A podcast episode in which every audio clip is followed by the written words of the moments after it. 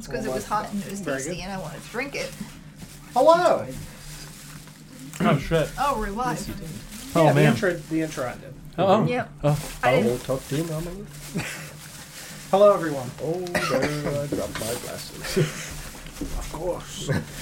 uh, welcome back, everybody. We are Not Great RPG, and this is the Lost Kings of Adoris. Uh, we are here once again for some more D and D for your and our entertainment. Uh, so we're going to go around the table real quick, introduce ourselves, uh, and then I will read some amount of the recap that I can, uh, or I'll kick everybody out and read it. I don't know. I'll think about it by the time it comes around to me, and then and then we'll pick back up. Lightning round. Very good. Oh, John, I play Marcus. I'm Sarah and I play Dandelion. I'm Paul. I play Ren. I'm Autumn, and I play Twig. I'm Mike. I play Mr. Pigeon. Ooh. That's not Lawrence. You play Shay. He's plays never. Shay. He's never been Lawrence. Yeah. Play Shay. Bless you. Maybe now I'm Don, the, the DM of this campaign. I guess get out. get out. Goodbye. I guess I'll read the recap, and then when I when I push the lights, I will be first summoning back uh, Mr. Pigeon and Twig. All right. Oh well, I need my snacks then. Yes. Uh, probably gonna be a while for me. I'll start making cookies. Yep. All right. Goodbye. Probably last. Oh yeah. Oh yeah. The trays are, are in the Oven underneath the broiler. yes. Cool. Yeah. The secret pocket of the oven. Mm-hmm. Hello. It's just me now. Sarah's not drinking decaf. No, she is drinking decaf. She has to. Well, she can't have caffeine. Anyway, last week, a heretical bloodline. Uh, Marcus awakens at dawn and leaves to find a place to pray, dressed in his full armor, sands the face of his helmet. He heads through the crossing, the street that runs from one side of the city to the other, through the center wall and up towards the Divine District. On his way, he passes the barracks, a walled off area of the city for military only, with moderately sized wooden walls acting as a border between it, the rest of the city. Uh, Marcus is saddened knowing that beyond those walls, his father used to sit and speak with what he imagines were once great soldiers, giving them advice and training much like his own. Now, however, a place that he had once come to admire the stories of is filled with a number of undeserving kind following the lies, corruption that plagues Greymore, walled off from the commoners. Marcus then walks into the Divine District, the up the path of reverence, the center street that leads directly to the High Seat, the large cathedral-style church of Greymore, where Torm and Tyr are worshipped, being the two main gods of Fjordan. He stops to hold the large double doors for an old woman who kindly asks, "What are you doing up so early?" He tells her, I don't know. I have always woken up early. She thanks him and enters the church. Marcus follows and walks towards the large statue of Torm and sits at the frontmost pew. He contemplates the terrible things that have happened in Greymore and prays that his friends will be capable of bringing justice to this city that he will not be able to if he is taken. He thanks Torm and Tyr for their guidance, strength, loyalty, and courage before standing and walking back into the day towards the castle grounds. As he reaches the grounds, he looks to a guard standing atop the guard tower, looking to be roughly his father's age, and says good morning. He requests a meeting with the king. The guard looks at him with disdain and says that is unlikely to be possible, especially for a Shaw. Marcus tells them that he will see the king and asks the man if he fought with his father. Marcus tells him that he will see the king, and he says yes. Uh, the man, t- sorry, the man tells him yes, and Marcus says, "Then you know the man he truly was." The man replies, "I thought I did." Marcus once again replies with, "I will see the king." The man sighs and reluctantly says, Don't get your hopes up, but I'll see what I can do. He walks off, returning 15 or so minutes later with a slew of guards in tow as the center gatehouse opens. He says, Your wish has been granted, as the guards circle Marcus, walking him through the gate towards the castle. As they walk, Marcus speaks subtly with the older man at the center of the circle, the man not looking in his direction as to not draw attention to them.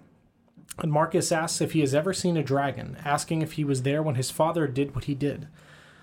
The man tells him yes, he was there. Marcus tells him that he inherited his father's want for peace and that he intends to bring it to this kingdom, but he fears the dragon he is about to face. The man tells him, as you should, some dragons live in castles. Things haven't been right here for some time. He tells Marcus that his father was a good man and that he is sorry for what he is about to endure. Marcus tells him that he does not seek retribution, he seeks peace and he seeks to return the child. The man tells him that some might not see it that way, and that many keep up appearances out of tradition or fear, the stories of Marcus Shaw III not easily forgotten. Marcus walks with the guards into the castle central chamber, where the king sits atop his throne, head in his hands, a cloaked and robed figure next to him. The man whispers in the king's ear, and the king says, A Shaw has returned to Greymore. Marcus tells him that he is the last Shaw. The king asks what brings him here, and Marcus tells him that he came here only to see his face and ask him why. After all his kingdom, after all his father did for this kingdom, why? Of all the knights in this kingdom, why were his people slaughtered? Marcus notices pain and a sadness in the king's eyes that he attempts very strongly to hide as he utters this next phrase. Simple. Your father betrayed his people, he left when we needed him most, and that cannot be condoned by the kingdom of Fjordan. Leaves do not fall from this tree.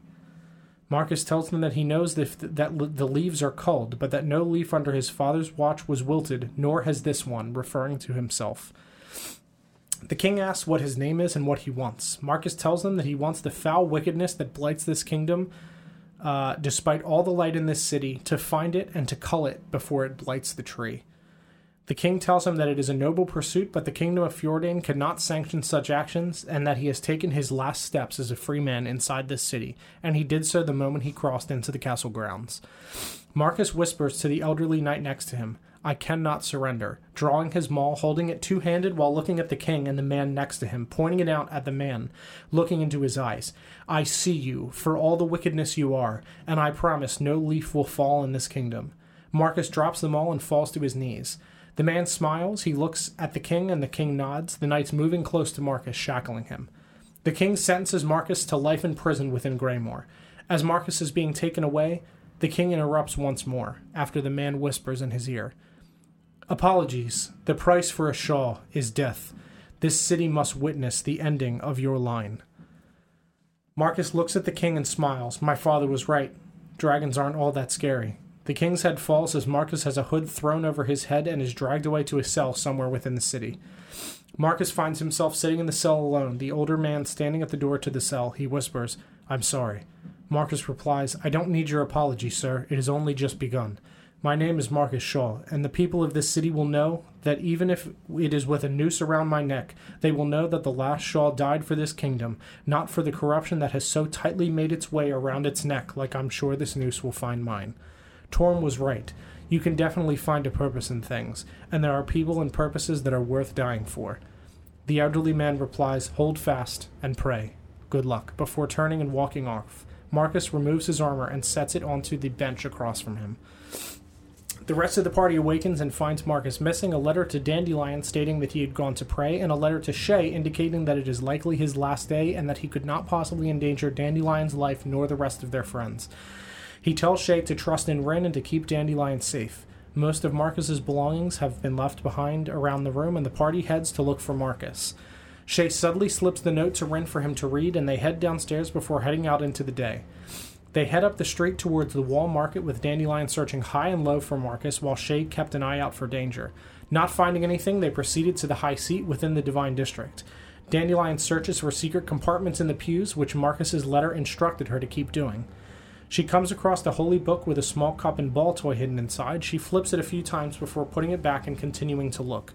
She comes across a carving of two bound hands and a message. There are still those that in this city believe in the sacred and the good, and the blessed of Greymore will yet endure and survive this plague. Next to it is a carving of what appears to be a lantern with a druidic symbol carved into it. Dandelion draws it crudely on some paper that she has before showing it to Shay. Rin watches from a distance and smokes at the back of the church. An older priest frowns at him and shakes his head. Rin grins at him sheepishly, and the priest says, Please do not smoke the devil's lettuce in a holy place of worship. It is disrespectful. Ren puffs out the door instead and asks, What devil?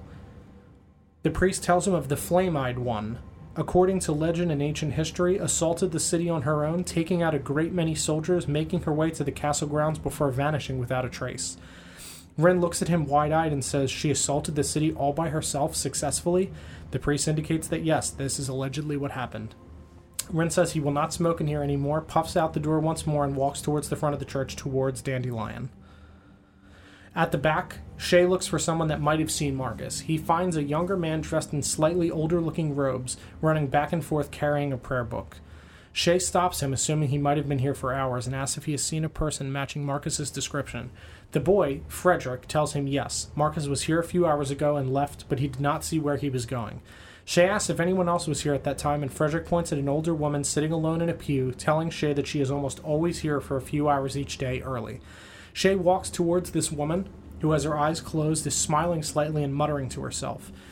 She feels his presence and opens her eyes. Shay apologizes for interrupting and speaks with her about Marcus's location. The woman, Wilhelmina, tells him yes, she did see Marcus this morning. He held the door for her and that he seemed troubled, but she does not know where he went. Uh, Shay meets up with Dandelion and Rin. The three exit the church to attempt to look for Marcus further, possibly in the wharf, if Marcus had gone to look for soldiers or investigate that area. Back in his cell, Marcus sits alone with his back to the bars, looking at his armor, contemplating his fate and his reputation, as well as the reputation of armor and what it means. He looks at his tattoos given to him by the people of Goldview, recognizing the heavy weight of all that the Shaw bloodline has held, and that if it now comes to rest, that he hopes it can die with dignity, and that he can hold and show that he held until the end. The cloaked figure that whispered to the king walks behind Marcus. Well, well, it appears you have gotten yourself into a heap of trouble, Marcus Shaw. You have quite the end coming for you. Marcus indicates that he understands his fate. The figure tells him that his story doesn't have to end this way, that he can help him if Marcus will let him. Marcus asks how a wicked creature such as him could possibly help. The figure laughs and says that he believes Marcus's father might have had the same reaction to his question. He tells Marcus that the roots of corruption go deep within Greymore, and that he needs a holy warrior to bring about change in this kingdom. Marcus tells them that he, that he does not understand the meaning of the word holy. The figure continues to taunt Marcus and speak about the power of the Black Flowers and what they could do for the kingdom with a Shaw at the helm again, with the Black Flower power behind them. Marcus tells him that he would pluck no fruit from that tree, that it is poison, and that all the gold he ever wanted in life burned in the fields of grace, and that he will never want again. The figure continues to taunt Marcus and offer him power and things beyond his imagination. And Marcus tells him that it is not about the size of the field or the power of it, it is about who you see the morning glory with, and that the people of Goldview will never look out with a sense of wonder or a feeling of safety again, and this can never be given to them while this figure lives. The figure tells Marcus that he did take that from him, and that he took his father from him, and that every move his father made was watched with glee as he marched towards his own demise like a fool. Marcus says that his father's body burned, and his bones lay in the grave that Marcus dug for him, but a knight lives on. The figure states, You can believe whatever you'd like, Marcus Shaw, and stands walking to the corner of Marcus's vision, transforming as he does, removing the cloak and changing from a human man to an older elvish man with pale skin, long pointed ears, and silver, long silver hair, the unmistakable figure of John Dar, which uh, Marcus recognizes from the pictures. A false flower of Lathander swings from around his neck, and he grins. You will regret turning down this power, and the soldiers whose lives I have taken will cause me to grow stronger than you could possibly imagine. I will crush whatever resistance remains in this city, and it starts with you. Whatever, Marcus replies, whatever you might possess, I invite you to try, but that is a thing with fallen leaves. Some of them bear seeds, and things will continue to grow, not just you. John Dar continues to taunt Marcus, as Marcus fires back, Farewell, Black Flower. John Dar says snidely that he is no Black Flower and that he has his own. Marcus tells him your reckoning will come, even if it is not at my hands. John Dar continues to taunt Marcus before leaving, pulling up his hood, transforming back into a human man, and walking off. Marcus looks down at the tattoos and at his armor, smiling. I wonder if that man believes my father a fool. How will he feel when he is proven to be wrong? I hope my friends enjoy that satisfaction on his face. The party walks out of the church. They are greeted with a litany of soldiers walking towards the high seat, carrying what appears to be a disassembled gallows. The lead knight stands and looks out at everyone. The heretical bloodline of the Shaws will be culled from this city henceforth. And that is where we are picking up. Except we're not picking up there. We're going to be picking up uh, the night before all of this has happened uh, with Mr. Pigeon and Twig doing some things the evening before, uh, which has led to their disappearance in the last episode. Hello. Hello.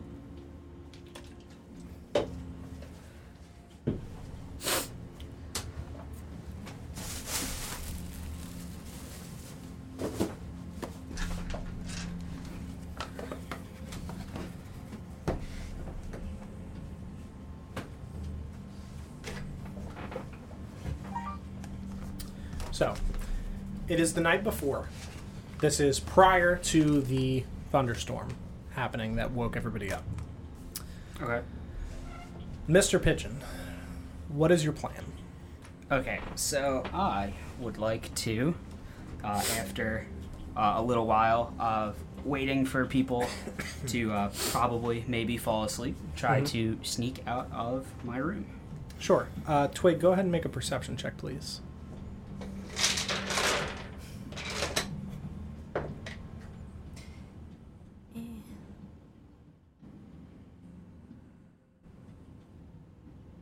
Thirteen. Okay. Uh, so as you're making your way out of the room, uh, Twig, I'm going to tell you that you see Mr. Pigeon creeping towards the door and beginning to leave. Uh, you can make the decision, even though we're kind of like shoehorning this in to explain for last week. I'll let you make the decision on whether or not you'd like to interrupt him now and tag along, or if you'd like to sneak behind him and not attempt to not be seen by him. I think I'll like, you know, as he's walking out the door, sort of sit up and like rub my eyes and Sure. you know, walk to the door and listen for a minute. Sure. Um, Yeah, so Mr. Pigeon, I assume you're you're tiptoeing your way out uh, of this suite into the main part of the building. So Twig, I would say you hear the outer door click shut as he moves through into the rest of the building. yeah, so when I hear that, I'll I'll walk out. So I'm gonna I'm gonna tail him. you Sure. Uh, Mr. Pigeon, as you get to the end of the hall and begin to descend the stairs, I'll ask you to also make a perception check. Sure. Let me. I think it's just about to be up to. Yep. Would I get the sense that me going back down into like that lobby area? Um, I mean, I guess I'd be able to see. Is it dark? Does it look like he like closed up shop? Like what? Uh, at that point, yeah, it looks dark. There's you. Uh, you can see like the window uh, at the end of the hallway before you go down the stairs. You can see that there doesn't really look to be any activity uh, in the other building. okay. You also could hop the fence and not go into that building at all, because there's uh, the courtyard between the two outer buildings. and Oh, the okay. the tavern. Great. So you guys sure. are the ones that yes. you could okay. just. That's what I was worried about. I didn't know if sure. Yeah. And perception. That work? It Doesn't look like. Oh, there it goes. It's just lagging. Ten. Okay. Uh, so I'm to say you don't notice her yet Sure. at this point. Um, yeah, so you kind of like creep the door open and just have your eyes like peeking out into the hall as you see Mr. Pigeon descend the stairs to leave, presumably. Assume you're going to creep after him. Yeah, I'm gonna try my best to be sneaky. Sure. Yes, you um, you creep towards the end of the hall, Mr. Pigeon. I will ask, as a person that kind of does this type of thing frequently, would you be like actively checking for people following you?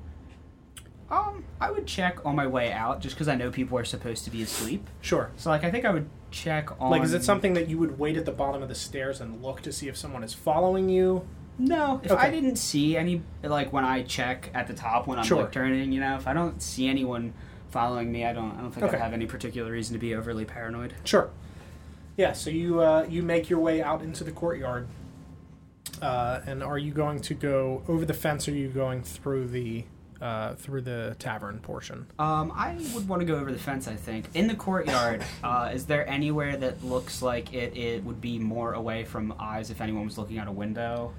Uh, yeah. So there is this this front courtyard that leads into uh, Lamplighter's Way, which runs straight up the city.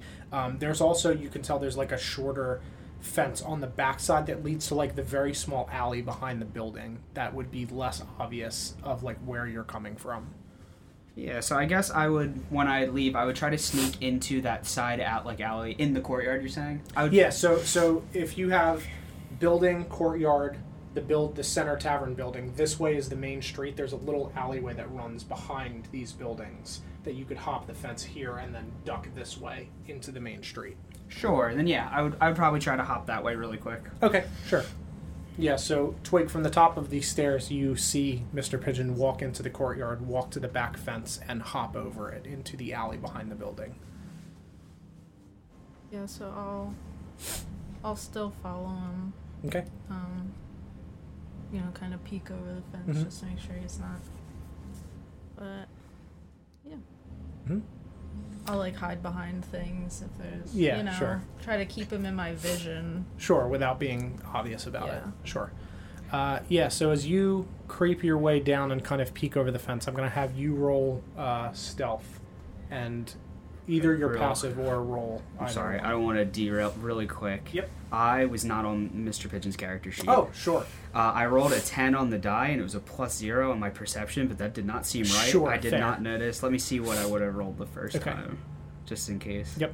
Uh, it won't change what I would do. I would Sure, have had a sure, sure. 16. 16, yeah. So I'd say that you would see Twig, you would have seen her like peeking out through the door. Sure. Um, Yeah, I still would have done exactly what I Yeah, did. sure. Uh, Uh, now, though, when I hop, I would Wait. wait. Okay. Yeah, so you, Twig, you don't have to roll stealth now. You Okay. peek over the Yeah. fence and you see Mr. Pigeon just standing there looking up at you. Put my ears down a little. Where you going? Can I come?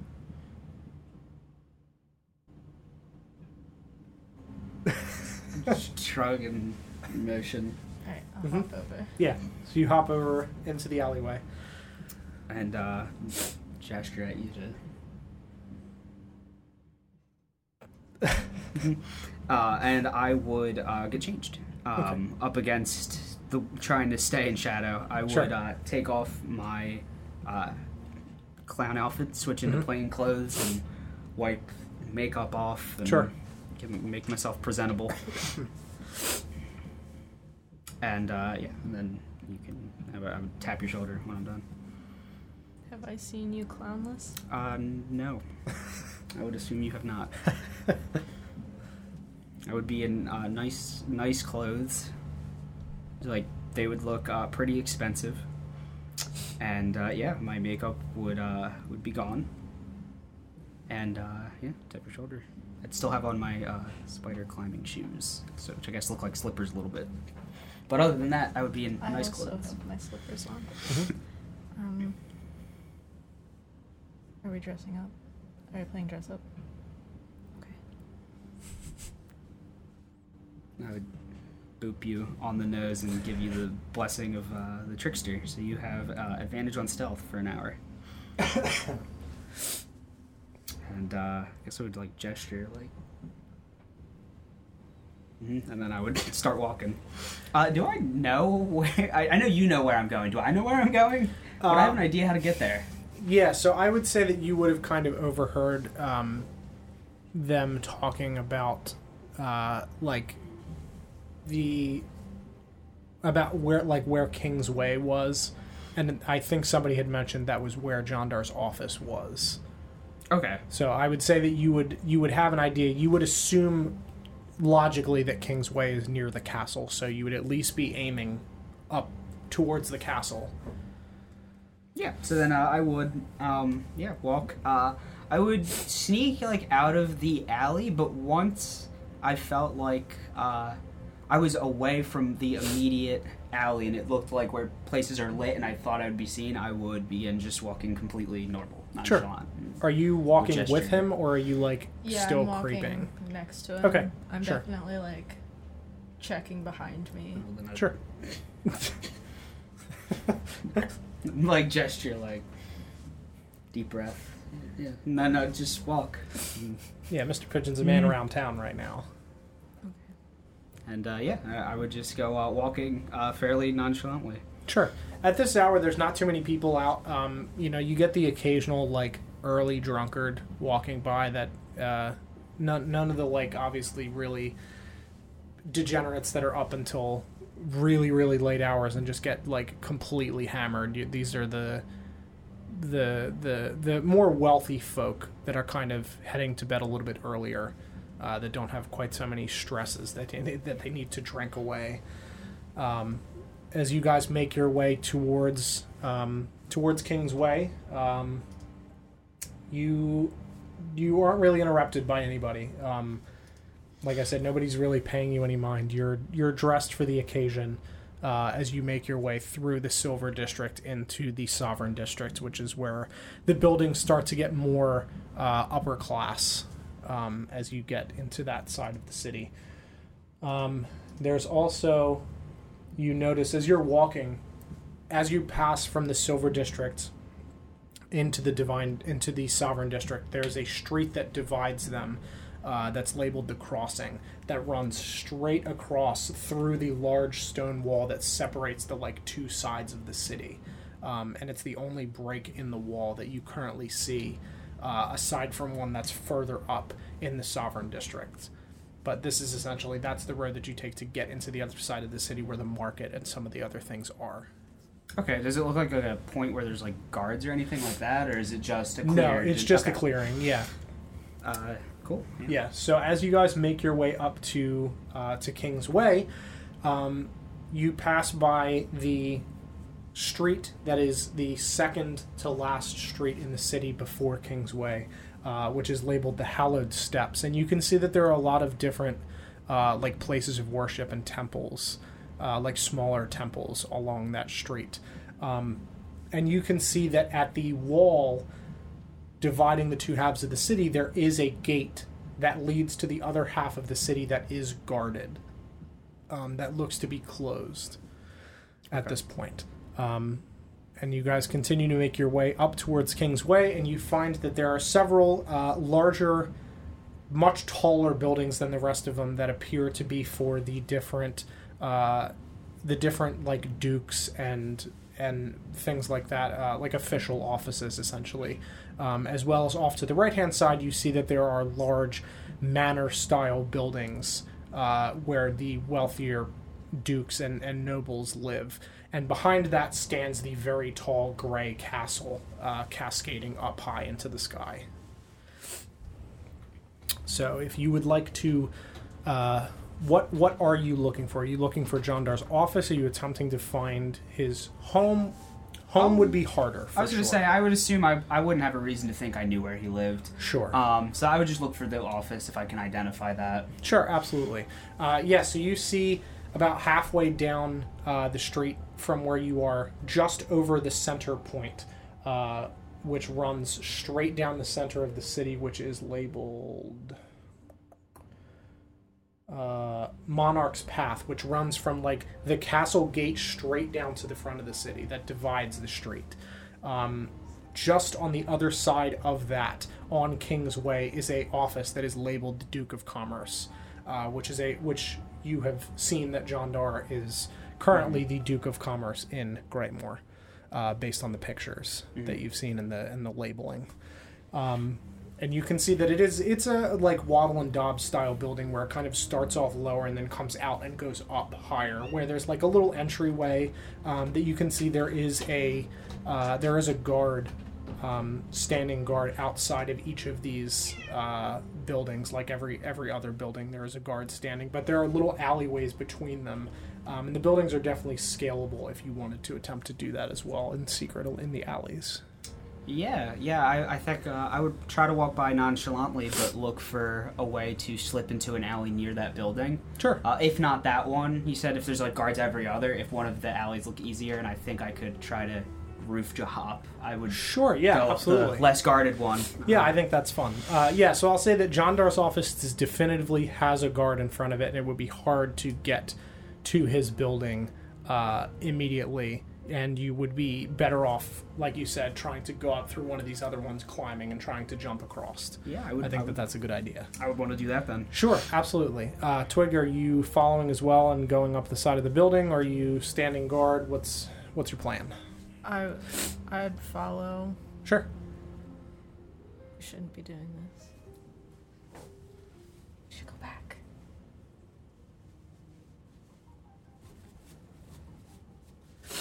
I would start walking up the wall. I didn't have to scale them. But Really I would be frustrated, on the but wall. I would also walk up the wall. Then. Mhm. Do you both have the same boots? Yeah. Okay, that's the- right. Yeah, that's Yeah. perfect. Yeah, so you just Walk I'll straight on up. straight up the sides of the walls. Uh, you know, you just sideways start walking up with your spider slippers up the Mhm. side of the building. Um, I will have you guys make stealth checks. Sure. Um, you can either do it uh, as one check with advantage, or you can do it as individual checks. That's up to you. Uh, So you did give her the assistance. Yeah, as I say, she has advantage already. Sure. So, So you can just she can just make the check with advantage then. And should I just make my own straight or? Uh, That's an at 20. okay, so you guys are fine regardless. Sure. If she has advantage, it she can make it. Uh, you both have high stealth. I'm pretty sure. Yes. So it either way, whatever is more you know easier for you guys. Mm-hmm. Yeah. So you are silent as you move up this this wall, careful to like make your way around the window so you're not Mm-hmm. stepping through glass. Uh, you know, as you as you kind of creep around it and.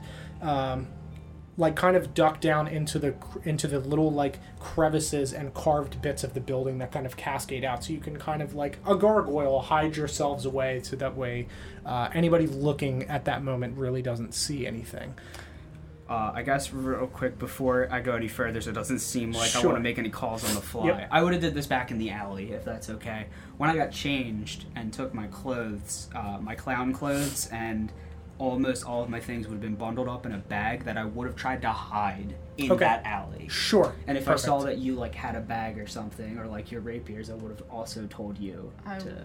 probably only would have had my daggers. Yeah, sure. Okay. So I would have one dagger and then my rope under my shirt around Got it. my waist. Sure. But that's all I would have. sure I wouldn't Yep. have brought anything yeah else the rest with of your me. stuff is, is hidden Yep. uh, yeah that's fine So Uh, I can wouldn't have make like a- sickles make a, uh, or anything. sure make a stealth check retroactively Yeah. for me for that Uh, sixteen. Okay, cool. Uh, yeah, so you guys make your way up to the roof of this building, and you you climb your way on as you kind of get to the edge as it kind of like curves out. You scrabble your way up to the top there. Um, and you can see that there is not really a whole lot up here. Uh, there is not like a there's no doorways or anything at the top of this building that are like a, a hatch or anything. Um, it's just a, a straight wooden roof um, that's kind of sloped a little bit so that way rain runs off of it. Okay. Um, and this is the next one is Jandar's. Correct. Yes. Okay. Would it look like if I wanted to jump, I would have a way of landing on? Is the Jandar's roof sloped as well? It is. It's not like heavily sloped. It's it's just like slightly Okay. tapered, just so that way rain's not sitting on it. Essentially, it's not just a flat roof. Gotcha. Because that So would not, just collapse. No, no, no. okay. Yeah, no. Um, Yeah, yeah, ev- I ever so slightly. Uh, I will ask you both to make perception checks for me. Yeah. Let's say once we're uh, up here, and uh, is this like uh, actively looking around, or I would use guidance on myself for stuff going Sure. forward. If not on this one, that's okay. I'm Sure. No, you can use it on this one. Yeah. Sure. Rolled 22. Okay. Dirty twenty. Okay. Uh, yeah. So the two of you see at the top of this building, there's like a portion that that kind of comes up and and rises up at the front. As you saw the the front of this building had like this curved part that kind of wraps up, and you can see that there's a doorway built into a portion of it, and you can't see around the corner, but you see that there is a torch light flickering around the corner out of your vision. So that's not definitively a sign that someone or something is up there, but I am just telling you that there mm-hmm. is a light source on the roof. No, Not enough to like light you up when you jump onto it, uh, and you can't see the torch, but you just see that flickering kind of reflecting on the ground uh, because you guys rolled so high. And that is, you said it's on the roof, like it looks like an alcove Yeah, in so the if, roof. if you have the roof here and you guys are here, uh, it's the front part of the building around this little corner. okay. So if you jumped on the person or whatever is there, Mm. if there is something, would not necessarily see you, but there might be something there. You do see a light source. So I would um I wouldn't want to jump over. I would inch toward trying to see like if I can see Sure. around and if I can't, I don't know if I can do this or not, but I would try to uh, use thaumaturgy to uh, dim and flicker that flame to see if I get any type of response. Sure. I try to dim it, and if nothing happens, make it bright, make it start flickering and change colors, see if anyone sounds alarmed. Sure. Uh, yeah. So you um, you do. You're not able to get uh, uh, sight of what is on the other side of the roof, but you cast thaumaturgy on this torch and you you dim it and change the colors, and you hear a, a muffled voice, uh, and you hear the torch get blown out and relit. I would definitely stop. Yeah. You know, point over there and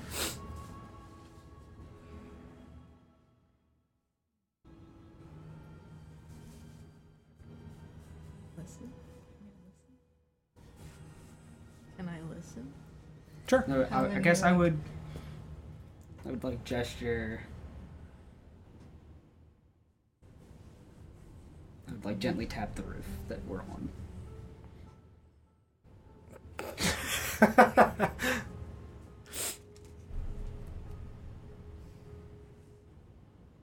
I would just like push your shoulders until you're like sitting.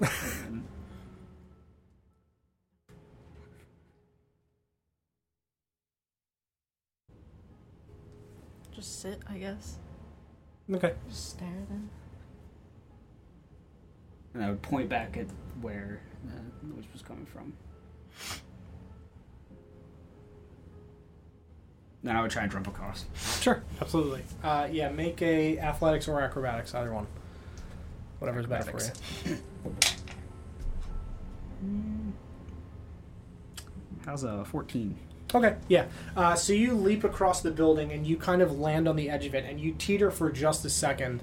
Um, you wouldn't have fallen anyway because you would have just slipped backwards and then your shoes would have kicked in and caught you. But for you know, for for visual sake, you kind of like catch yourself on the end of it uh, and, and just teeter for a second before stepping firmly onto the roof itself.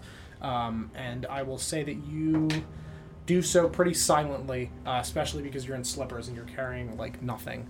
Uh, you pretty much don't make a sound. I'll As you pause leap and, and listen for a minute.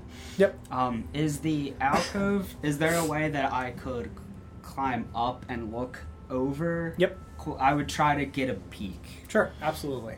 Uh, yeah. So you creep towards this door and creep up the side of the other, like the alcove on your side, up across this flat wooden panel, and you just peek over, and you see there is a guard sitting in a chair, uh, holding a torch, like flipping through a book, uh, just kind of sitting atop this roof. Okay. I would slide back down and see if I can like uh, walk down the wall, down a floor to see if there's a window or something that Sure. looks like a way in, not past that guy. Yeah, absolutely. So you creep your way back and you walk down and you see a window that looks into an office.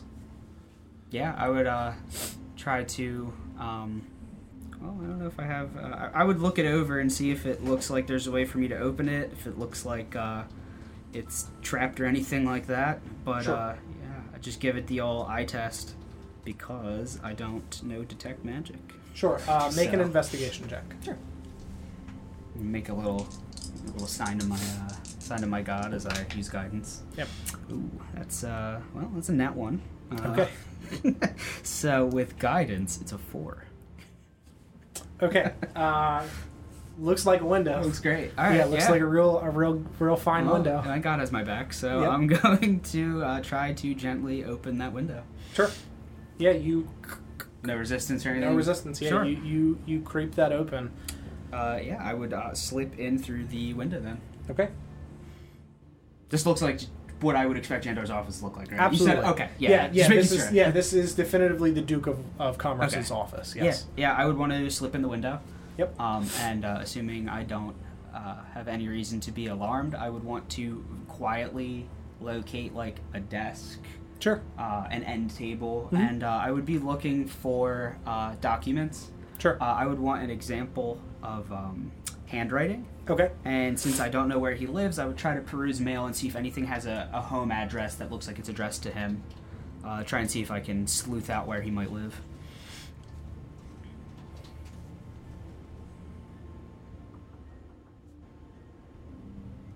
For the uh, handwriting example, if I can find one, I would try to find something not particularly important uh, in the hopes that he wouldn't notice it's missing. I'm not trying to take any like secret documents or anything like that. Okay. Um, I would just want to try and find something as simple as like even like a grocery list or like a couple sentences on scratch paper. Okay. Um, yeah. So I'll say that you you kind of creep around and you look through this desk. Uh, make an investigation check for me.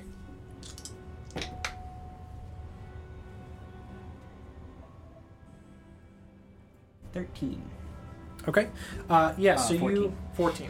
Uh, yeah. So you see a bunch of different um, like legal documents for the Kingdom of Fjordan of like purchase reports and things like that uh, that seem probably too important to take because it would be noticed. um, you do find a few like scribblings of of a uh, what looks like to have been a letter um, that the bottom portion was ripped off, uh, and you only have a portion of the bot like the bottom portion of the letter has been ripped off and you see in the trash can that you can see that portions of it have been uh, there's like some burnt pages and things in there um, but you do have a piece of handwriting uh, along with a signature Okay. and i'll get back to you on what the portion of the letter that you find has on it Yeah, as I say, I would, I would try and see if I could read anything in the trash that looks like it was trying to be hidden. Sure. Um, if I whatever I could decipher from that. Sure. Um, I wouldn't take that though. I would just try to you know, commit that to memory. okay Um. So yeah, I got a little thing for uh, handwriting. Um. Yeah. Other than that, I think I would look around to try and see if I could uh, sleuth out where he might live. Sure And uh, if anything, if any of his uh, drawers are locked or anything like that, I would want to attempt to uh, pick into that sure uh, to see what important things he was hiding. Yeah. Um, so yeah, you do see that there is a that there is a locked uh, drawer, and you're welcome to use your thieves' tools to pick it. Uh, yes, yeah, I would do that. Uh, Mm-hmm. I guess I mean I would give that uh, a run around on the edges to see if I feel like there's any type of like tripwire or mechanism. Yeah. Make a make an a investigation check. Uh, Fourteen. Uh, sure. Um, it does not seem like there is a trap on this particular drawer, but it is locked. Yeah. So then uh, I would try to pick it. Sure. Yeah. Go ahead and uh, thieves' tools check. Right. Yeah, I think. I just want to double check. Uh, no expertise on anything. Cool. Uh, what is a thieves' tool check? How do you want to do Um, I think it's. I think it's usually just like a d20 plus your proficiency if you're proficient. I don't know if you want to use any other mods. It's yeah. So it's a D20 plus your proficiency. Cool. Yep. Assuming you're proficient with thieves' tools, which you Yes. would be. Uh, so that would be 12, 13, 14, 15. Yeah, so I'll say it, it takes you a few seconds. Um, it's it's not just like a, a super easy lock to pick, but you're you're able to get it in, in like 30 seconds or so, and you hear that satisfying click, and you pull the drawer open, um, and you see that there is a a rune traced into the wood in the bottom of the desk, um, alongside.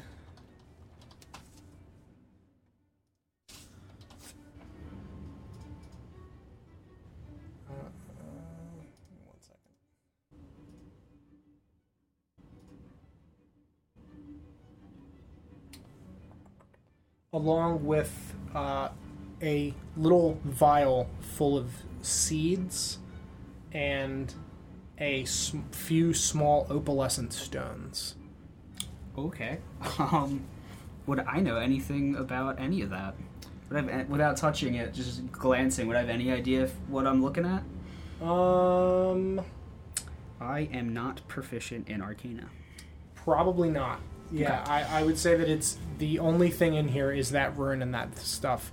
Uh, so it's definitively seems like it's important, um, but I don't think you would know enough to know what it is. Sure. Um, I would, uh, I guess, try to uh, drink in what that looks like. Sure. Um, is there like a quill or something laying around? Yeah, absolutely. On on the, is there blank paper? Does he have like any like sheafs of parchment or anything? Yeah, there's there's something definitely, like I would expect he wouldn't notice if like one piece of paper is missing. Like, yeah, absolutely. I would try to draw the rune to the best of my ability. Um, Sure. Um, I'll tell you that these seeds are a slightly opalescent, like blue color. Uh, they're solid, but they have like a, a shimmer to them. Okay. Yeah. Yeah. Uh, I would try to make a copy of the the rune. Try and draw what it looks like. Okay. Um, tuck that away, and I would close the uh, close that drawer since uh, I don't know anything about Um, that. Make a make a history check for me as well, actually. Sure.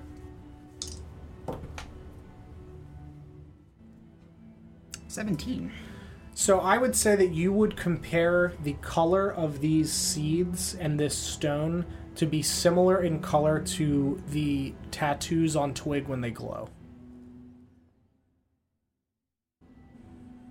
Okay. Does the jar of seed is it just sitting in there? Is Mhm. it in like an apparatus? Is Nope. it Okay. Uh I still think I would be a little afraid of the rune since I don't know much about magic, but Sure. I sure know it can be really bad. Uh, I guess I would try to take one of the. It's a lot of seeds. Yeah. I would try to slip uh, one or two into uh, one of my like. I assume my vest would have some kind of pockets on it. Sure. Uh, I would try to slip one or two of those seeds into a pocket. Sure. And then Absolutely. close the bottle back. Try and set it how it looked. Yep. Uh, and then close that. And uh, I think it, they work. I don't know that they work like this, but I would try to relock that drawer with Sure, thieves' yeah. tools. I, Yeah, I don't know if they work that way. You but can relock a lock with thieves' tools. So Okay. go ahead and, and make that again to attempt to relock. Thank you very much, Galley. Uh, more dungeons right now. 15. 15? Yeah, so it takes you about the same amount of time to relock it. Uh, can you make a perception check? And Twig, please also make a perception check for me from your spot on the roof.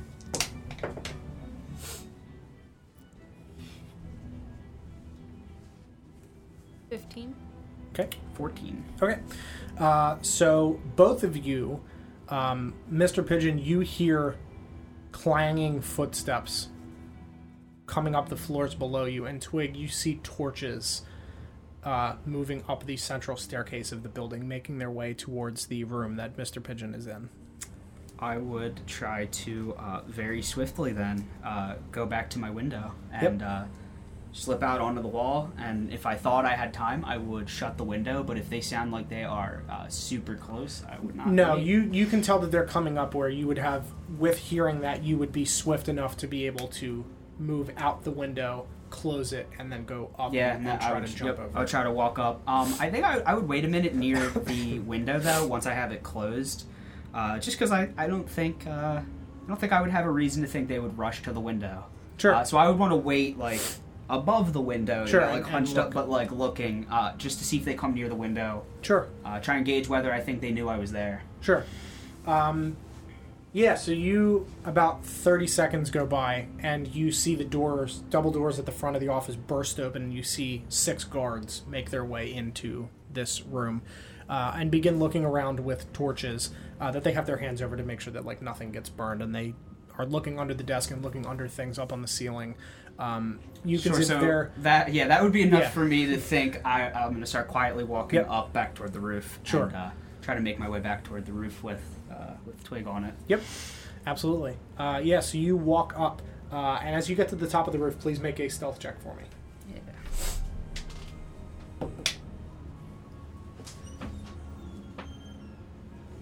That is going to be 15.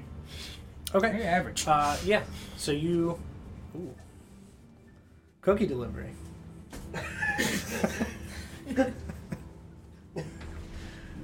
thank you, sir.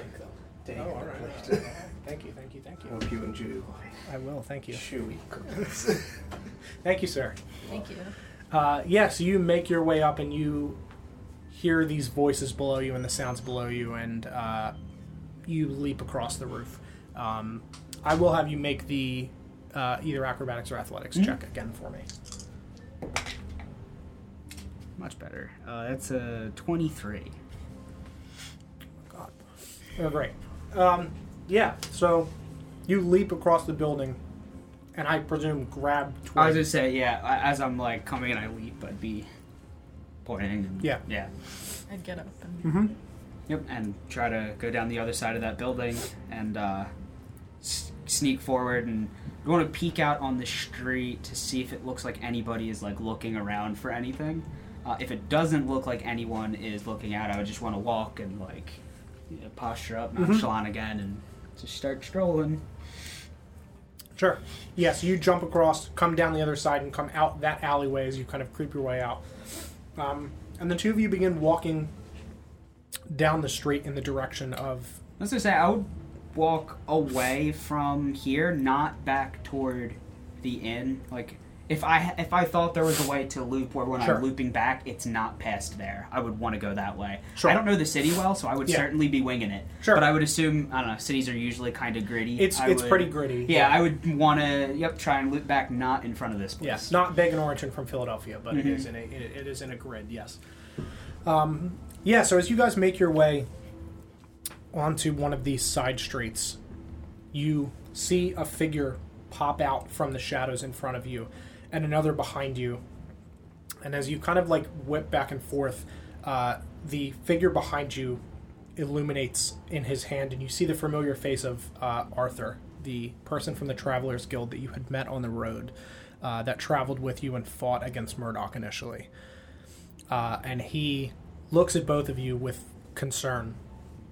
The two of you should come with me now. Uh, you are in danger. Your friends are in danger. We're going to get them out in the morning, but as you've already left the tavern, I would advise that you come with me immediately. You are not safe in that tavern. We will gather your things. Your things from the alleyway have already been taken. Uh, it did take us quite a bit of time to find where you hid them. Uh, but please, for your own safety, you should come with us. I'd have my hand Yeah, on me my too. dagger. Yeah. yep, no, me Yeah. too. Uh, does he seem? Do I have a reason not to believe him? I guess. Uh, you're welcome to roll insight. yeah, as I said, I'd roll insight. Yeah, he's sure. He's only been positive to you guys, but you only met him, you know, for a bit. uh, fourteen. Sure. Um, he seems.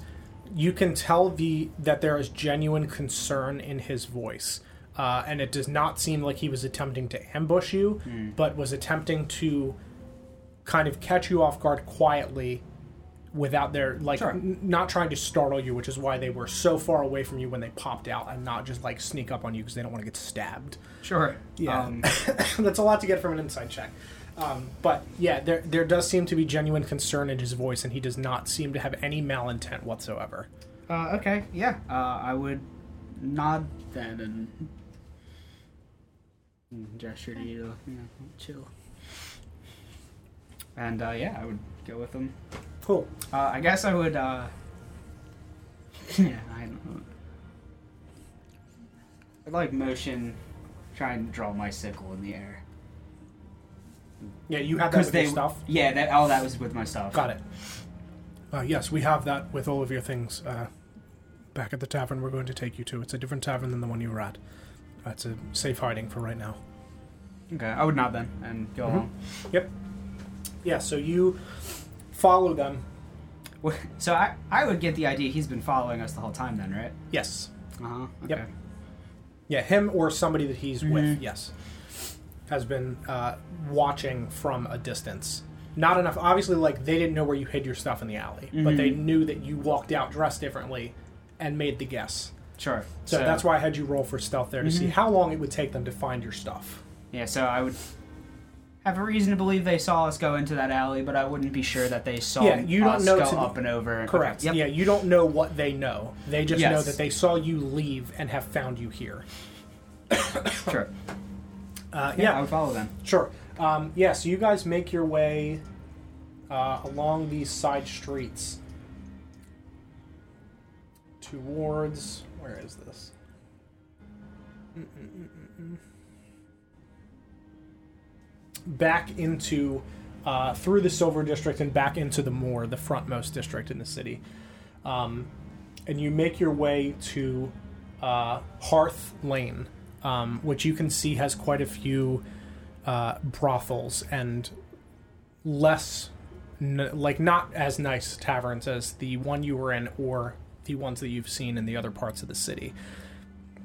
And they lead you down and around through this street towards this semi smallish tavern um, that is labeled the Last Lantern, and you can see that there's a lantern carved into the uh, into the sign that is hanging off of the building. And he kind of like ushers you inside as he holds the door for you Yeah. quickly. Um, and he leads you over to a through the tavern. There's no one else in here at this time, um, other than a small, five foot tall, elvish girl um, that doesn't look dissimilar to Dandelion in terms of like scale. She's a little taller, uh, but otherwise looks kind of similar to Dandelion. Um, she's got auburn hair, bright blue eyes. Um, she has a her cloak pulled up uh, over a green dress, uh, and you can see as she like beckons the two of you towards her. You can see that her left hand is fairly badly burned. Um, it looks like it has been so for some time. Uh, it doesn't look to be new, uh, but it does look pretty scarred and burned. And she leads you behind the tavern into this um, not behind the tavern sorry behind the like front area into the kitchen and you can see that there's a small door in there with a uh, a carving in the front of the door that is like a, a little semi what's drawn on that lantern right there that symbol What's drawn on what? on that little That? thing there yeah Mhm. that symbol um, Okay. is carved on this door and she pushes it open and beckons the two of you I would pause really quick and look for that guy and Yeah, gesture. Arthur. Yeah, I would look for gesture and be like, yes downstairs i'm sorry we had to move quickly Son, yeah, I would, I Yeah. would just look disappointed. Yeah. and walk in. Yeah, he leads you downstairs uh, through these these like these hallways and into uh, a large like entryway where your stuff is sitting amongst a few other people uh, that are kind of mulling about, just sitting near the fire. Uh, and he points to two rooms. There are rooms there for you. Your things are there. We'll talk in the morning. I'm so sorry. Do, when I look around, do I see, you know, my friends, our, our party? Do I see signs of any of them? No, so he had said in the street that they would fetch them and get them out in the morning. Okay, yeah, I didn't know if he was in the process or he No, literally yeah. meant in Yeah. the short. Yeah, All right, they well only then- got you because you left. Mhm, Okay, Yeah. then yeah, I would uh, grab my things and point at the like, you know, for guidance. Like, which room is he pointing? Either there's t- so you can see he's pointing to two doors uh, for for you to either share or split up. Sure. So you can I would pick. point at either room and look at you. Sure, we can go to that one. What's in the rooms? So you can see that there are no windows in here because this seems to be inside, like under the tavern. Um, there are two beds. Uh, there's a small table and dresser. Uh, there are lanterns on the walls. Um, it's a fairly simple room. I'd want to put like a table against the door. Sure. Put it there, and I'm just gonna sit on the table. Sure. Yeah. So you wedge the table in front of the door and lay on the table.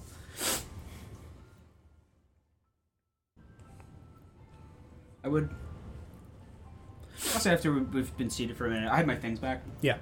I would start reclowning, Sure. and uh, I would uh, pull out the drawing with the rune on it and then show it to you.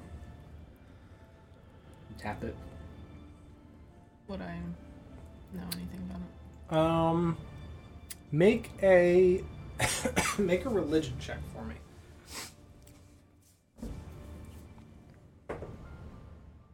Fifteen. Um, yeah. So as you look at this rune, um, you have a flashback to the first vision that you had with Lathander, where he explained the power that he had given to you with the spell Moonbeam. And you see that rune flash in your head for a minute, and it fades.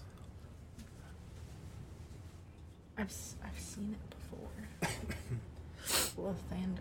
It's I don't I don't know what it means, but tuck it away, and I would pull out one of the seeds and, and hand it to you. And drop one of the seeds. And as it touches your hands, it kind of glows a little bit uh, as your the tattoos that wrap around your hand glow a little bit as the, in the spots where the seed contacts it.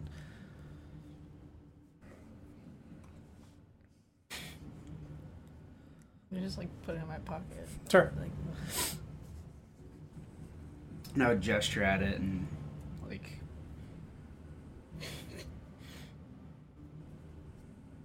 you throw it.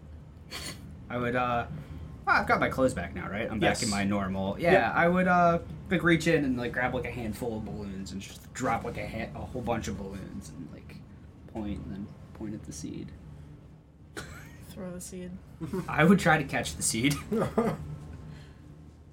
Uh, yeah, make a dex saving throw. Saving throw. All right. Uh, Or is a dex check? oh no. Not necessarily a saving throw, I guess. That'd be uh twelve. Yeah, I'd say it like bounces off your fingers a couple times, but you're able to grab a hold of it. You told me to throw it. I gently put it down. Okay. I'll leave it. I would put it back in my pocket. and uh, yeah, I mean, after that, I would. Uh, you're blocking the door. There's beds or anything? Or tra- okay, yeah. I mean, I would just settle into a bed and uh, start um, trying to rest, medi- Sure. meditate. I would Yeah, stay so on the table. Just you guys, uh, you do complete your long rest. You are interrupted by this Mhm. lightning that you hear from above. You obviously don't see it. Oh, the- you- the sound of thunder Mhm. uh, as the the storm falls. Um, so you obviously don't see the lightning because there's no windows, but you do hear the like rumbling of the building. Okay. Um, and you awaken the next morning to a rapid knocking on the door. I would You're still barricading it, right? move the table just a little Mhm. bit and crack it open. Uh, and yeah, you see the face of Arthur. Uh, friends, I'm so sorry. We need to go. Go where? Uh, to find the rest of your friends. They left before my people could get to them. And I'm afraid Marcus has been taken. I'd open it. Yeah, I'd follow him out. Yeah. Come with me. I would, so as we're walking, like. To, towards him. Yeah. Uh, I will explain everything, I promise. Um, there is immense amount of corruption in this city. My people, uh, people that I am acquainted with, are attempting to root out the corruption in the kingdom. Uh, but it is difficult. It is so deep seated. Marcus has those same goals. Uh, and he's been taken. He walked himself to the castle grounds and entered and was taken off towards the jail. And I fear for his life. I would uh, gesture to him to lead the way. John Dar has a grip on this city. And the tavern that you were staying in is run by his people. It was the former location of this tavern, the Last Lantern, which existed on Lamplighter's Way. The owner's father owned it, and it was taken from him. They use that tavern to figure out what is going on in the city. Any newcomers, that's the first thing they see, that's where they go they're able to suss out kind of what is happening in the city and, and get the general feel of things. The moment you all entered that tavern, they knew who you were, and you've been in danger. Just glance and nod along. Quickly, he leads you up the stairs uh, and out into the morning, and he's going to run you guys over to the Divine District, and I'm going to run to the bathroom real quick, uh, and then everybody else is going to come back in except for Marcus. Where?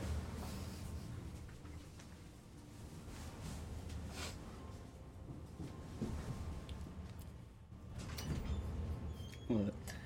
You're very bad at charades. You threw balloons on the ground. There's not a lot. Like, why one a lot? How, when you're throwing shit on the floor, how am I supposed to know that that means know. a lot? I don't know. is it One. No. Yeah, no. I think it was I clear. think you're the one. I might be bad at charades. It's not my fault. There should be like a common sign language. It's a little late to retcon that, but that's what I feel like we need. Let me tell Don. You think common sign language, right? Like common sign language probably exists. It would fix a lot of our problems. I want to learn so? sign. I want to like learn Mm-hmm. Yeah, exactly. CSL. American Sign Language. Uh, one, because it's a good thing to have because there's a whole community of people in our country that need that to communicate. But also because I think it would be fun. It's a good skill to have. Yeah. There's a job uh, I was looking at applying to at a, uh, a school for the deaf where they um, pretty much were like, oh yeah, we just need like a long term history teacher. And like, if you don't know American Sign Language, you'll have to learn it, but the commitment is enough. It was just like an hour and a half drive. I was just like, wow. like I could learn it for the amount of money they were offering. I was surprised, but yeah, no. Apparently, it's a skill that is uh, in demand. Yeah. I want to learn. Don't really know how to go about learning. Take class. Yeah. Just broken sign, like Mr. Pigeon. My problem is like, I don't know how similar it is to learning another like any other language. I'm pretty good at learning languages until I stop like taking the class, and then it's all just Yeah, all just kind of Gone. disappears. I lost years of German. Oh yeah, no. I used to be able to speak German fluently, and now it's just gone. I took two college semesters of Japanese, in addition to like all the times that I've tried to learn Japanese before. And I still like like I can watch some anime and like get the vibe. I can I can kind of get the vibe. That's about it. Not the actual context of anything, just like I feel this. Something's going on. Ah, yes. Things are happening. Meanwhile, I took four years of They Chinese said stuff. Mandarin in high school. Remember, like none of that. How many years? I'm sorry, three years. It was Three, years of Mandarin? Mhm. Oh no, that's. I don't even know where to begin with that because isn't it like. I, what's it? How many letters are in the alphabet? It's not really an alphabet. It's it's not like phonetic the way. See, that already just makes it But like sound every- more difficult. Everything like had. Like you Might could kind of that. figure out what A something monster. meant just by looking at it. Okay. Um, It's not good. because they were like base characters that made up the bigger characters. Okay, so, So, you like- would kind of like add on. Yeah, like sometimes there would be like the character for like tree and the character for water. So then like and then like the character for heart or whatever, and they're all kind of crammed together. And like one of those might be similar to the pronunciation of it, the other two might be similar to the meaning of it. It sounds really complicated. it it's not as complicated as you think it is. No more complicated than English. Hmm? No, Yeah, nothing is more complicated than English. Mandarin definitely is. It really isn't. They have like, wh- what is it like? Because a lot of it's context based, right? Or am I thinking, or am I thinking of a different language? No, not really. I mean, it's there's different tones, which makes it difficult for English speakers to pick up on. But if you have a good ear and can hear the tones, which you know you start to get after a while, then Tone deaf. We'll do it. So, you guys have just heard the guard yell Fuck. The heretical bloodline of the Shaws will be culled from this city henceforth. And they are carrying what appears to be a gallows that is going to be assembled. Shay, the line. Are we? Is it? This is them. We're not there yet, or So you're you're behind them. You're running up behind them. You you said, are you, are you gonna say it? What did I say? Scott will save him, right? I don't think I said that. I definitely didn't say that on camera. I might have said that after the camera. Uh, so you guys hear a voice He's got three of them. behind you after this Pick voice one. rings out. Uh, friends, Marcus is in trouble, as are all of you. You turn around. turn. yeah, I'm gonna turn. and you see the familiar face of Arthur, the traveler of the Travelers Guild, that has uh, traveled with you guys several times on the road. Uh, This guy we and bumped into that first day on the road. It Yeah. is, yes. Yep. Told us about Um, the Pillow King. Yeah, told you about the Pillow King, told you about your people uh, and what he knows. Uh, and you see that he is tailed by Mr. Pigeon and Twig. Everyone's just running off this morning. What Marcus is in grave danger. We have to help him. W- Were we picked up on that? Yes. Uh, I need you all to come with me. Your things will be gathered from the tavern. You cannot go back there. I don't think we left Not- anything. Not immediate danger. Not immediate danger, but they're aware of who you are. Who are we? That's a good question. We should ask that question not out here in the open. It sounds like our friend here is going to help us. But what about Marcus? We have to get him. We have a plan for that. Um, Sounds like it'll be later. he is uh, imprisoned at the moment. Not scheduled for execution at this moment. No. Two days. Making a show of it then. Yes. They're setting up. They want people to know. Time to plan. Ready when you are. Yes. Come on. They, he turns and begins, like, kind of rapidly moving uh, back into the other side of the city and kind of winds you guys back through the market. Um, uh, you guys are welcome to talk as you're moving if you'd like. If not, we'll Uh, I mean, as you. as we're moving, um, I'd like to try and dip into like an alleyway where I won't be seen, Sure. and I'd cast disguise self on myself, Sure. and I'd pick, I don't know, pick one of Murdoch's men that are dead, Okay. Sure. Absolutely. just disguise myself as that. Yeah. generic dude. sure. Uh, yeah. Make a Dude, stealth check for me. Okay. Oh God. That's not a D twenty. That is twenty one. Okay. Yeah. Uh, you duck into this into an alleyway as you're running, as the rest of your friends continue to move, uh, and you cast disguise self on yourself. I'm generic dude now. Yes. All right. Are you still following? Yes. Okay. Yeah. So you've just disguised yourself uh, and are running along with them. Yep. Sure. Um, yeah. So you guys make your way back into the Moore district, uh, the frontmost district where your tavern also is. Uh, to Hearth Lane, which is uh, as you make your way onto there, there are a few uh, like shadier looking taverns uh, and a few brothels.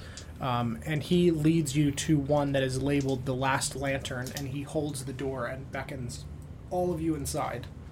Does he look panicked? Uh, not like, not to the degree of like, holy shit, we need to do this right now, or Marcus is going to be killed immediately, but panic to the degree of like, this is very bad, and we have limited time to plan for this. So he is clearly trying to remain calm, but is clearly worried. All right, I'll Yeah. follow him in. Where's Where's Marcus? He's imprisoned. Uh, come on, I- I'll explain inside. Uh, I'm sorry, uh, sir. Yes. Who who are you? Just gonna gesture. It's me, Rin. I'll like say it in a whisper. Sure, understood. Come on. Yeah, everybody runs inside. Sure. So you guys make your way through the tavern, um, which you can see does have some people like eating breakfast as he kind of leads you along the sides into the kitchen area, uh, and a small, five foot tall elvish woman uh, with auburn hair, bright blue eyes, um, looks to be about 30 years old, uh, in a green dress with a hood that's kind of flipped back, pushes the door in the kitchen open, which leads through a set of descending stairs down. And you can see on this door is carved the symbol dandelion that you found carved into the bottom of one of the pews, that little circle with the dot. Was that near the hands? Yes, it was at the end of that sentence, near the hands. And she holds the door open as you guys, as Arthur runs down these stairs and kind of beckons for all of you. Go through. Okay. Point at the symbol as we go. I think that's a good sign. We should keep moving. And you guys make your way down the stairs, and she follows in behind you and pulls the door closed, and you can hear things being moved in front of the door to hide the fact that it's there. You guys make your way downstairs. What's the name of this place? the last lantern. And you make your way down these stairs. It looks to go down roughly uh, a little more than a floor, so it has uh, slightly higher ceilings. And it opens up into this large, um, not crazy expansive room, but this this large square room uh, where you can see that there are several doors kind of lining uh, this space. A few of them are open, and there are a few more people down here, uh, none of which you recognize. Um, and you can see them sitting about a table, several of them in cloaks, uh, with the symbol of the hands, the bound hands with the red cord that you found uh, on the bottom of this pew. I'll hold up my picture. That's that. It looks kind of like Yes. I think that that means we're amongst the sort of company that has Marcus's best interest in mind. Considering what that particular message was about. I agree. Please, uh, have a seat. And this small elvish woman runs around and, and starts pulling the chairs out. And as she locks eyes with Dandelion, she kind of like. Are you. fey? My name is Dandelion. I'm Scarlet. I'm I'm from the Feywild also.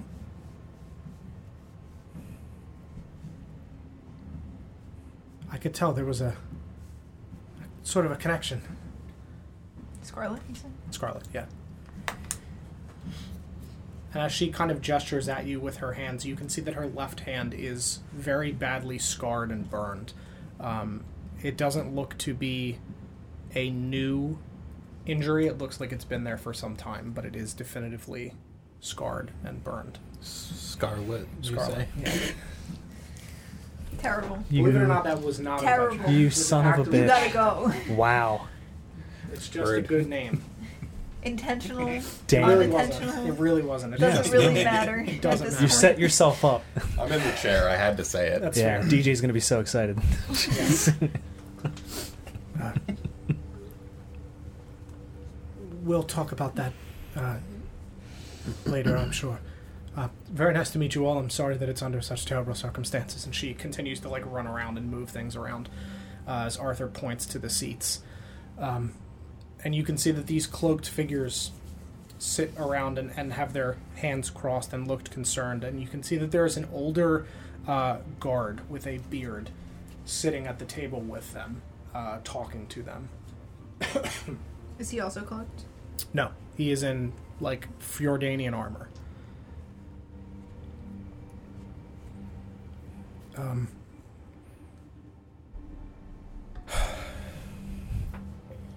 Marcus is in grave danger.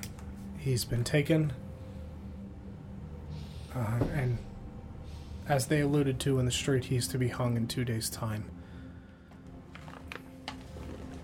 There is so much corruption in this city. It is deep rooted, and these people here, followers of Ilmater, uh, have been hiding for some time, trying to find good people to slowly rid Greymore of corruption, but Where does this corruption come from? from the Duke of Commerce, Jandar, he has quite the stranglehold on this city. Sorry, did you say John Dar has the stranglehold? Yes, Wonderful. he's backed by the Black Flowers. Hmm. All right then. That complicates things. Mm, Do you have any idea how he's managing to keep a hold on things? uh, from what and he eyes the guard uh, that does not i will also specify that this doesn't look to be like a basic guard he looks to be uh, higher ranking Mm, Guard Plus. guard plus yeah um, Guard 2.0. He's Yeah. got that plus two armor. yeah uh, Shiny and new. yes very new. Um, uh, and the guard interrupts uh, captain emmerich um, john dar has the ear of the king someone speaking for him. I don't know all the details but the king has not been himself in some time. He does not leave the castle he's not been seen in public in months. John doesn't do the speaking himself. No. As far as the people in this city are concerned, things are fine. But not good. The the war to the north has put quite a strain on many of the families here. And with the king not being seen in public, the people grow restless. That's why those people are in the street. corralling people around and attempting to boost morale. Give the impression that things are okay, when they're very much not. Understood. We have a few people that we can trust. I cannot get to Marcus directly. I can tell you where he is, and I can get you in. I can't get you to him. I don't know if that is the best way, but it is a way. I believe Marcus turned himself in. I told him not to. You know how he is.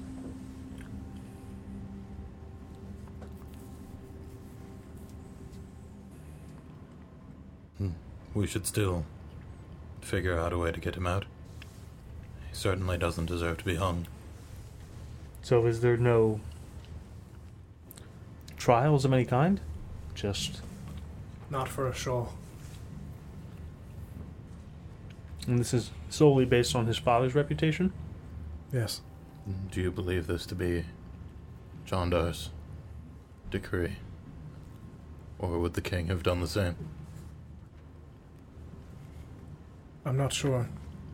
There are many of us that believed in Marcus Scholl III and believed that he was a good man and did not like when he was cast out. But there are a great many people that, for appearance's sake, have to act a certain way. It's very difficult to tell who is loyal to the crown and who is not. There are only a few men that I can trust. Perhaps there's something that could be done about whoever John Dar sends to speak with the king.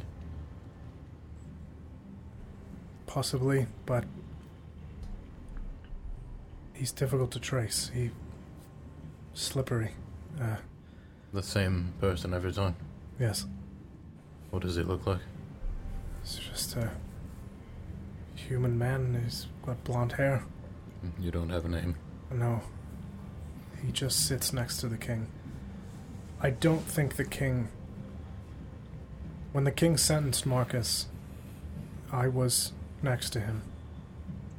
He wanted Marcus to be imprisoned. But the man whispered in his ear, and the king changed his mind to execution.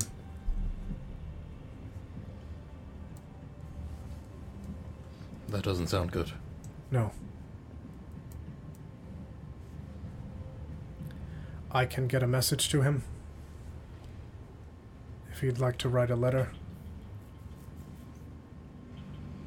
If you come up with some sort of a plan, I can get it to him. Or but I I cannot release him myself. I don't have the keys. Hmm. Whoever can get him out will have a hard time. He's stubborn about the law. Even if it's in the wrong. Yeah, I don't I don't intend on breaking it if he's not going to walk out of the cell. I don't think he wishes to die. I think he saw the man whispering to the king, and when he surrendered, he looked at that man and said that he sees him for the wicked man that he is. I do not wish, I don't think that, if given the opportunity, I think Marcus would leave that cell to strike this man down. Is he well guarded? not guarded, but the cell is complicated. It's a lot of hallways, uh, and the lock is complex. There are guards that move through, but there are none that stand right by his cell. I just reach into my bag of holding and pull out one bundle. Lock shouldn't be a problem. The dynamite. Yes. Did forget about that. Put put thieves' tools on the table. I don't see how those help. If you, Dandelion gets it. Like you know, gesture. I will warn you. Will if you depend s- on where we are. if you would set that off- of noise. I'm You- sorry. If you set that off, you will be swarmed by guards. You will not be able to make it back out. I pull out five more. Are there enough guards? In a kingdom, yes, Not in those hallways. they can make their ways there. It is at the center of a complex. Only if we need to. For an emergency sake, perhaps. A solid backup plan. I'll, I'll put them away. we have to call it I'll just, audible. I'll just, I'll just wink. I'll wink at Mr. Pigeon. Cowabunga. It's like, And the cell is magically protected. I'm not sure that that would break it either way. You might be able to get through a wall. Not sure if you'll uh, if it'll break it. Do you happen Yes. to know what sort of protection is on the cell? There are three locks representing the gods of Fjordain and Fjordain itself. do we know what those are? Yes, Torm, Tyr, and then Fjordain. What? The locks on the cell. Oh, Fjordain itself. I thought you said Fjordain was a god. I was like, I don't. No, no, no. I don't remember that. And this magical protection, part of the locks, or in addition to the three? No, it is. The magic is constructed into the metal of the cells. Magic cannot enter or exit the cell. And it's protected against blasts. Marcus is in the prison for war criminals. Understood. Are That's why there are no guards. They're not needed at the cell itself. They wander the halls. other prisoners. Not right now. He is alone in there. The only people that have been captured to the north have been killed. And you're certain that you can get us in? I can get you in to the complex. I can't get you any further than that. Would we be able to use the same way that we got in to get out? Yes. I don't know if that is the best plan, but it is, as I said, a plan. Can you think of another?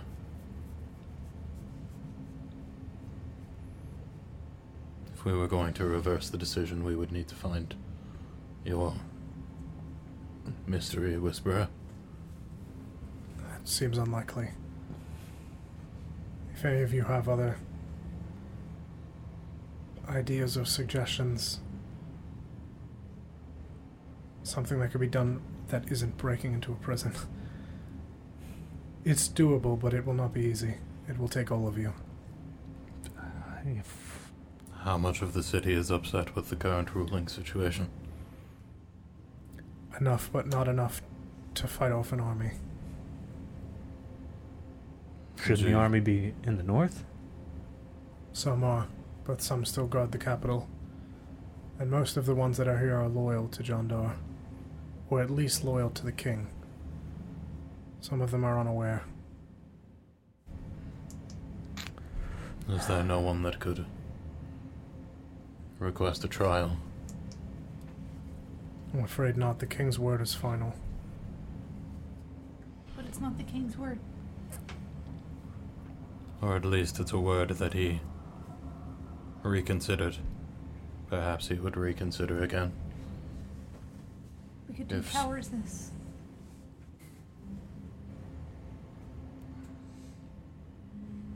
Perhaps if there was somebody powerful enough to sway the decision.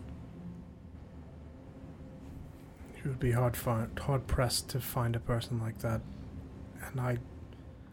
He would not be able to make it on his own. I don't think you could get to this Whisperer. We don't know where he is. We know he's near the king. When did you see him? In the castle next to the king.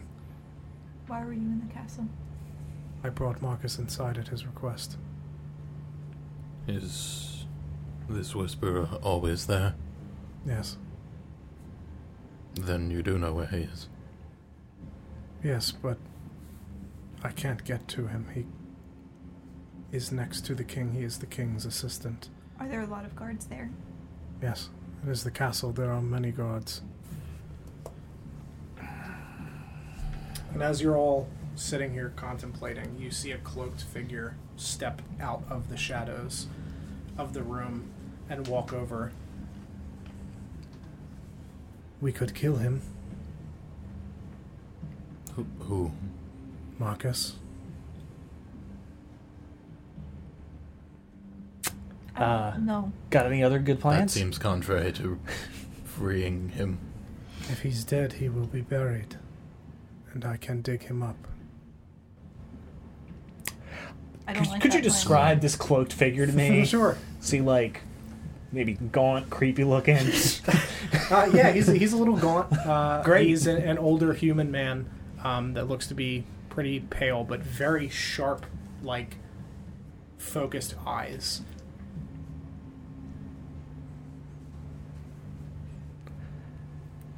okay, so we dig him up and. And then we have a body. I'm not understanding. I don't like that idea. There are spells that can fake death. Okay. Well, it's different now. Should have started with that. Wouldn't the Underkeeper know? Or the Undertaker? I am the Undertaker. So he would know, yes. Okay, well, that changes He'd a be lot. well aware. However, that plan is not without risks either. The guard like to stab dead prisoners? That is my concern, yes. Okay. Why would they? Gotta make sure. Yes. Death can be faked, as I said. Perhaps if we had knowledge of which guard would find him. It is hard to say. Ooh, I'm gonna look at guard plus. Guard extra. And the spell only lasts an hour.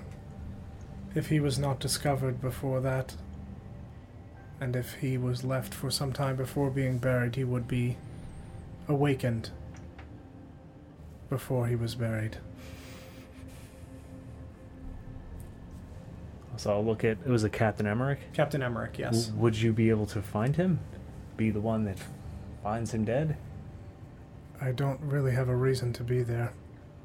It would be difficult enough for me to get a letter to him. If I were the one that found him dead, it would be strange.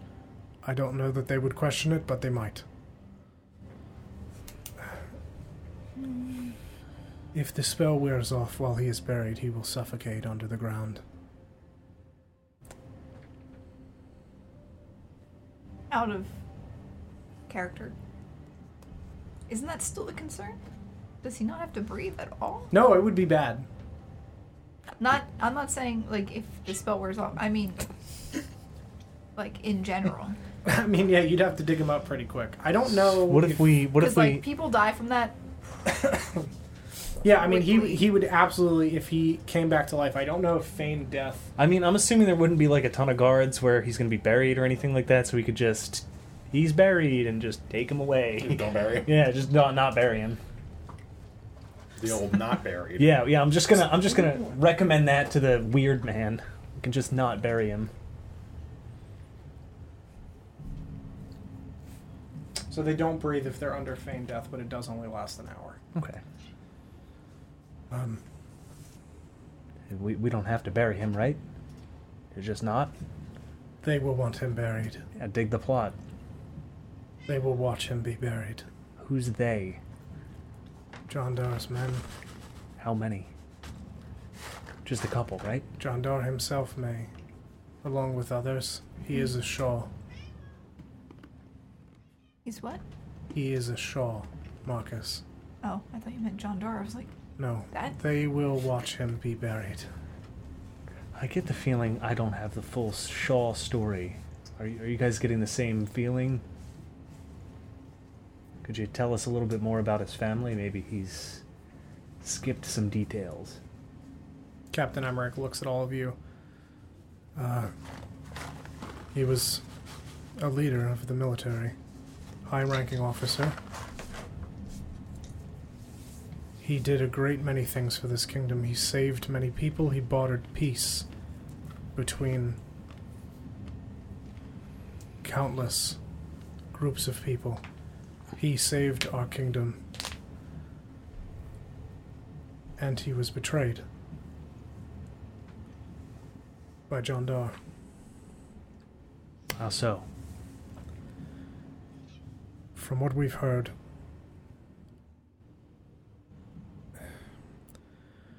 Marcus's father left to protect the people of Goldview.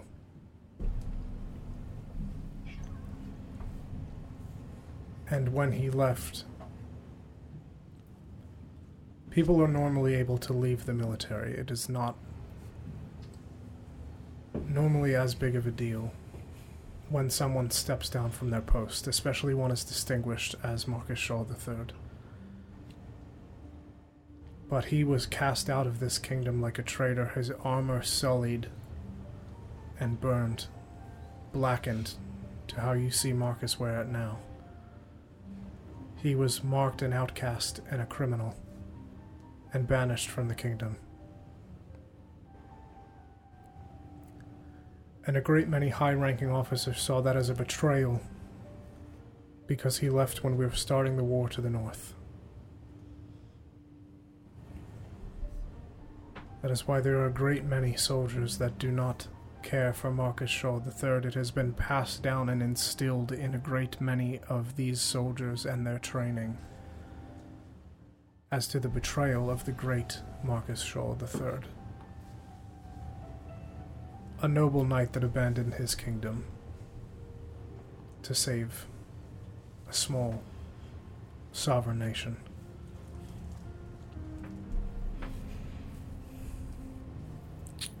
Sounds did not- like deserve the treatment that he was given. He gifted so much life into this kingdom and protected so many of these soldiers and these people. They forget their place when they speak of him. it sounds like all of the misdirection is coming from John Dar. Sounds like it. Were there not other, I guess, skirmishes or wars before the War to the North? Yes, there were. And I'm assuming the third quelled them. Yes, he bartered peace. There was a great many things that occurred. He fought in some, he bartered peace with others. There was there was an incident with two warring guilds between the Kingdom of Arbor and the Kingdom of Fjordain before the land was switched. That he bartered peace between them. He was the only one that could. They wouldn't listen to reason and he stopped an uprising, it would have cost this kingdom a great deal of money with trade routes being sullied between the two nations. Hmm. There was an incident with a dragon to the south, in the southern reaches of our kingdom. Marcus Shaw III is the greatest man I've ever known, and I was honored to serve beside him. And I was very sorry to see him go and I am horrified with where I had to take Marcus. He did not deserve this. Just as his father before him did not deserve it.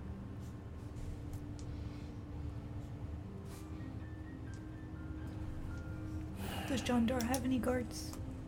Yes, How many? I don't know. Sounds like a kingdom's worth.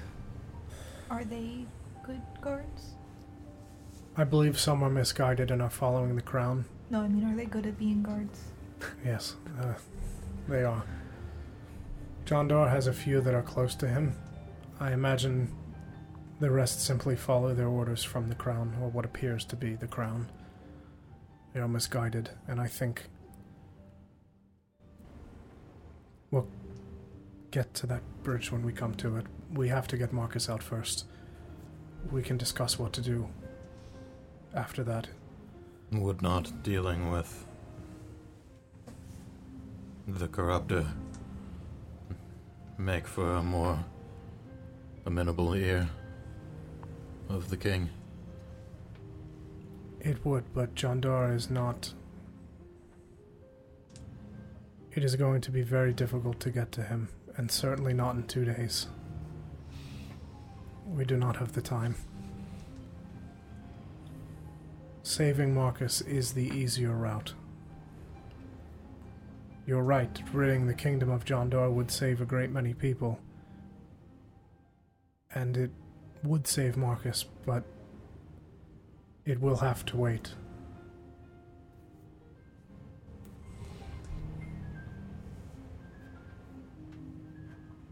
Do you know the layout of this prison? Uh, yes. I can give you a route, but as I said, there are many halls. There are guards that roam them. If you. How many guards? I don't know how many there are at any given time, but I can attempt to give you some sort of layout.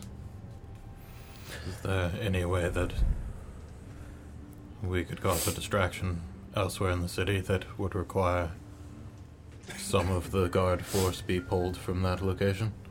If it is a secure enough prison, certainly there has to be something that could be done. Just again, reach slowly. Hmm, perhaps uh, bombing. Um, I. Perhaps at the Commerce Building. You said it, it takes two days to set up. Marcus will be executed in two days, yes. Is that how long it takes? No, they are simply giving the people two days to understand what is going to happen. They want everyone in the kingdom to know that Ashal has returned and Ashal will be executed.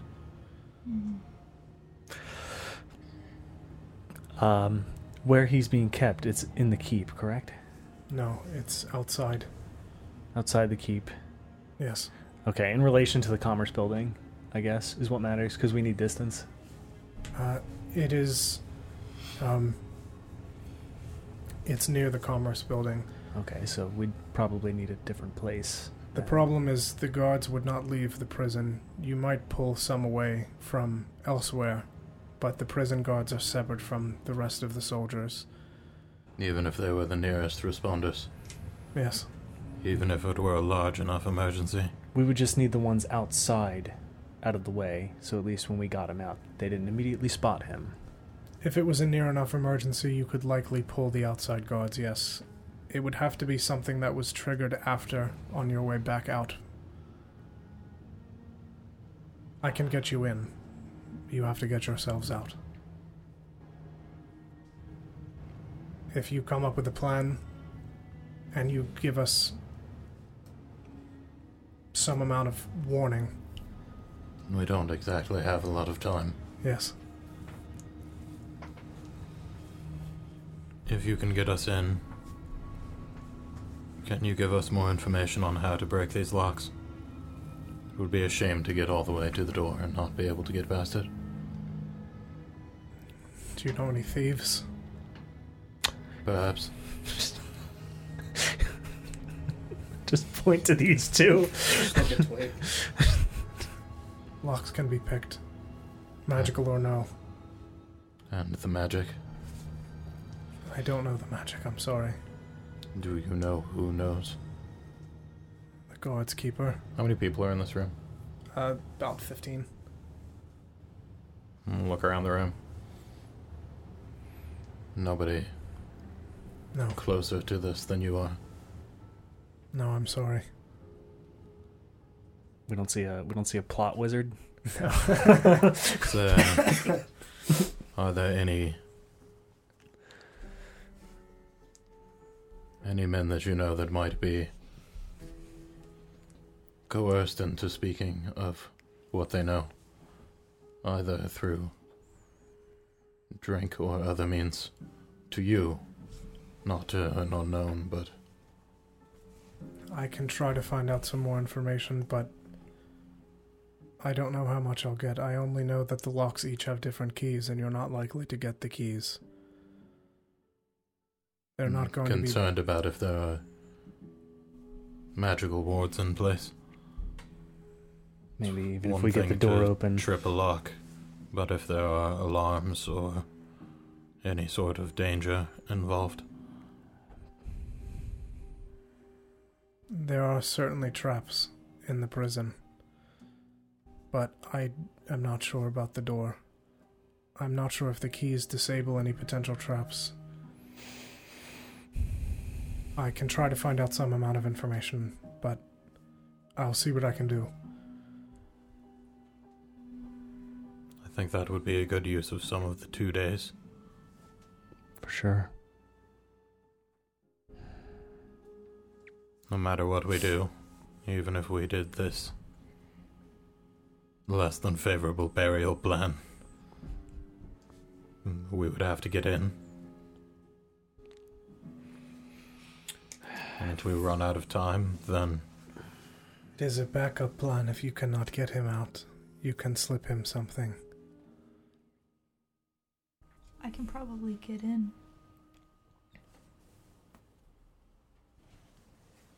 That's assuming you don't set off any traps.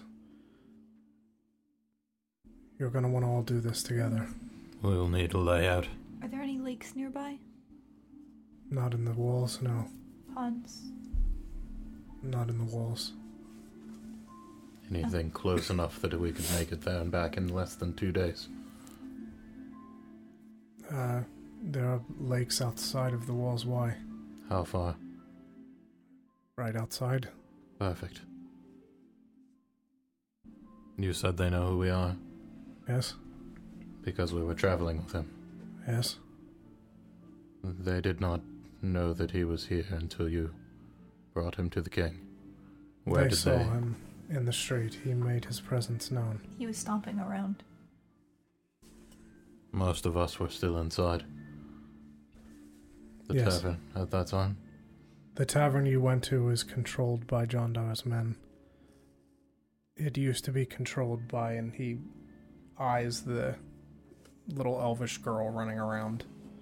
Elvish woman, I guess she's 30, so. Uh, That's pretty young for an elf. I guess, yeah. Um, it was her father's tavern prior before his men took it. It's the first tavern you see when you come in. All newcomers go there. They use it to gather information on people that are in the city. The moment you stepped foot in there, you were already compromised. Certainly, we would get a trial. For all they know, we didn't know of his reputation. It's not that you would be captured by the crown and taken for an association with Marcus, but they would be on the lookout for you. They would watch every move. They would follow you, and they would attempt to stop you.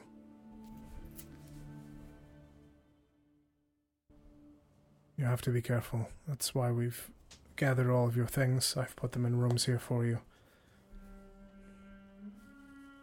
Can we get to this lake nearby? I still don't understand why. Don't worry about that.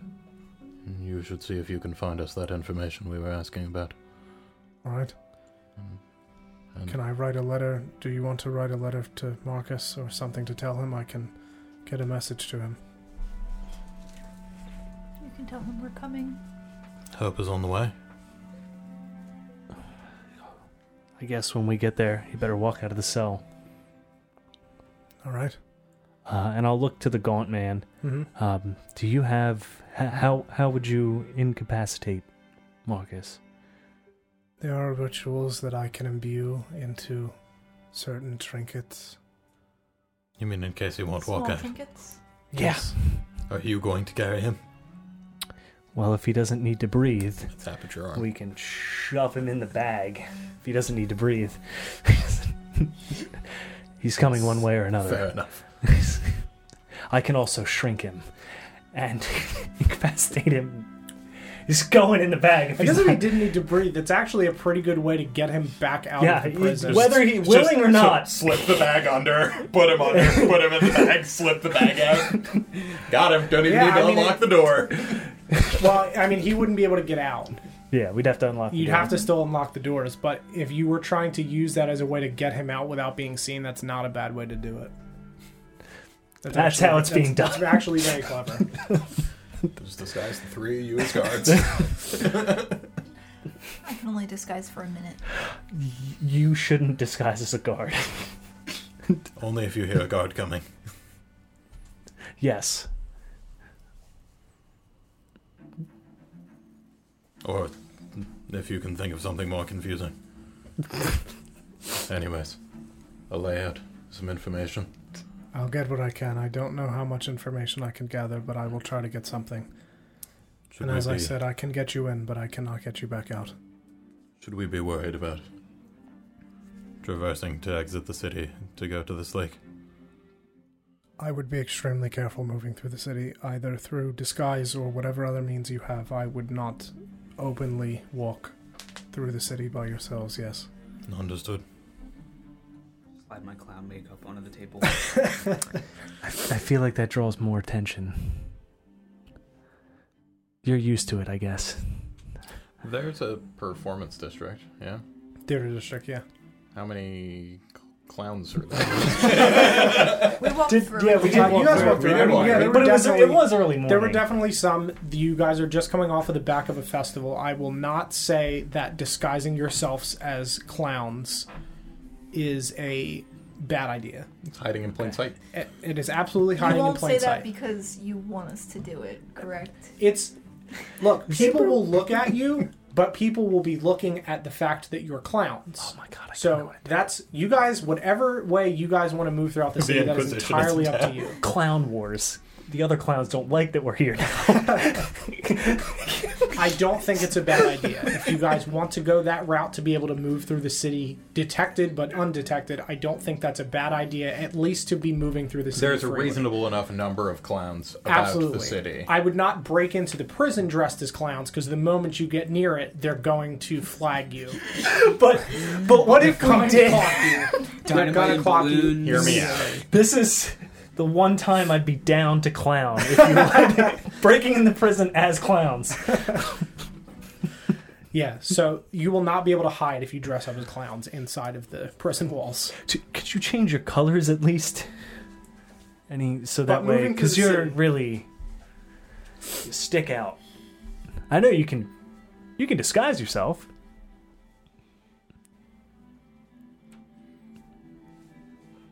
Hmm, we wouldn't all need to make it to the lake either.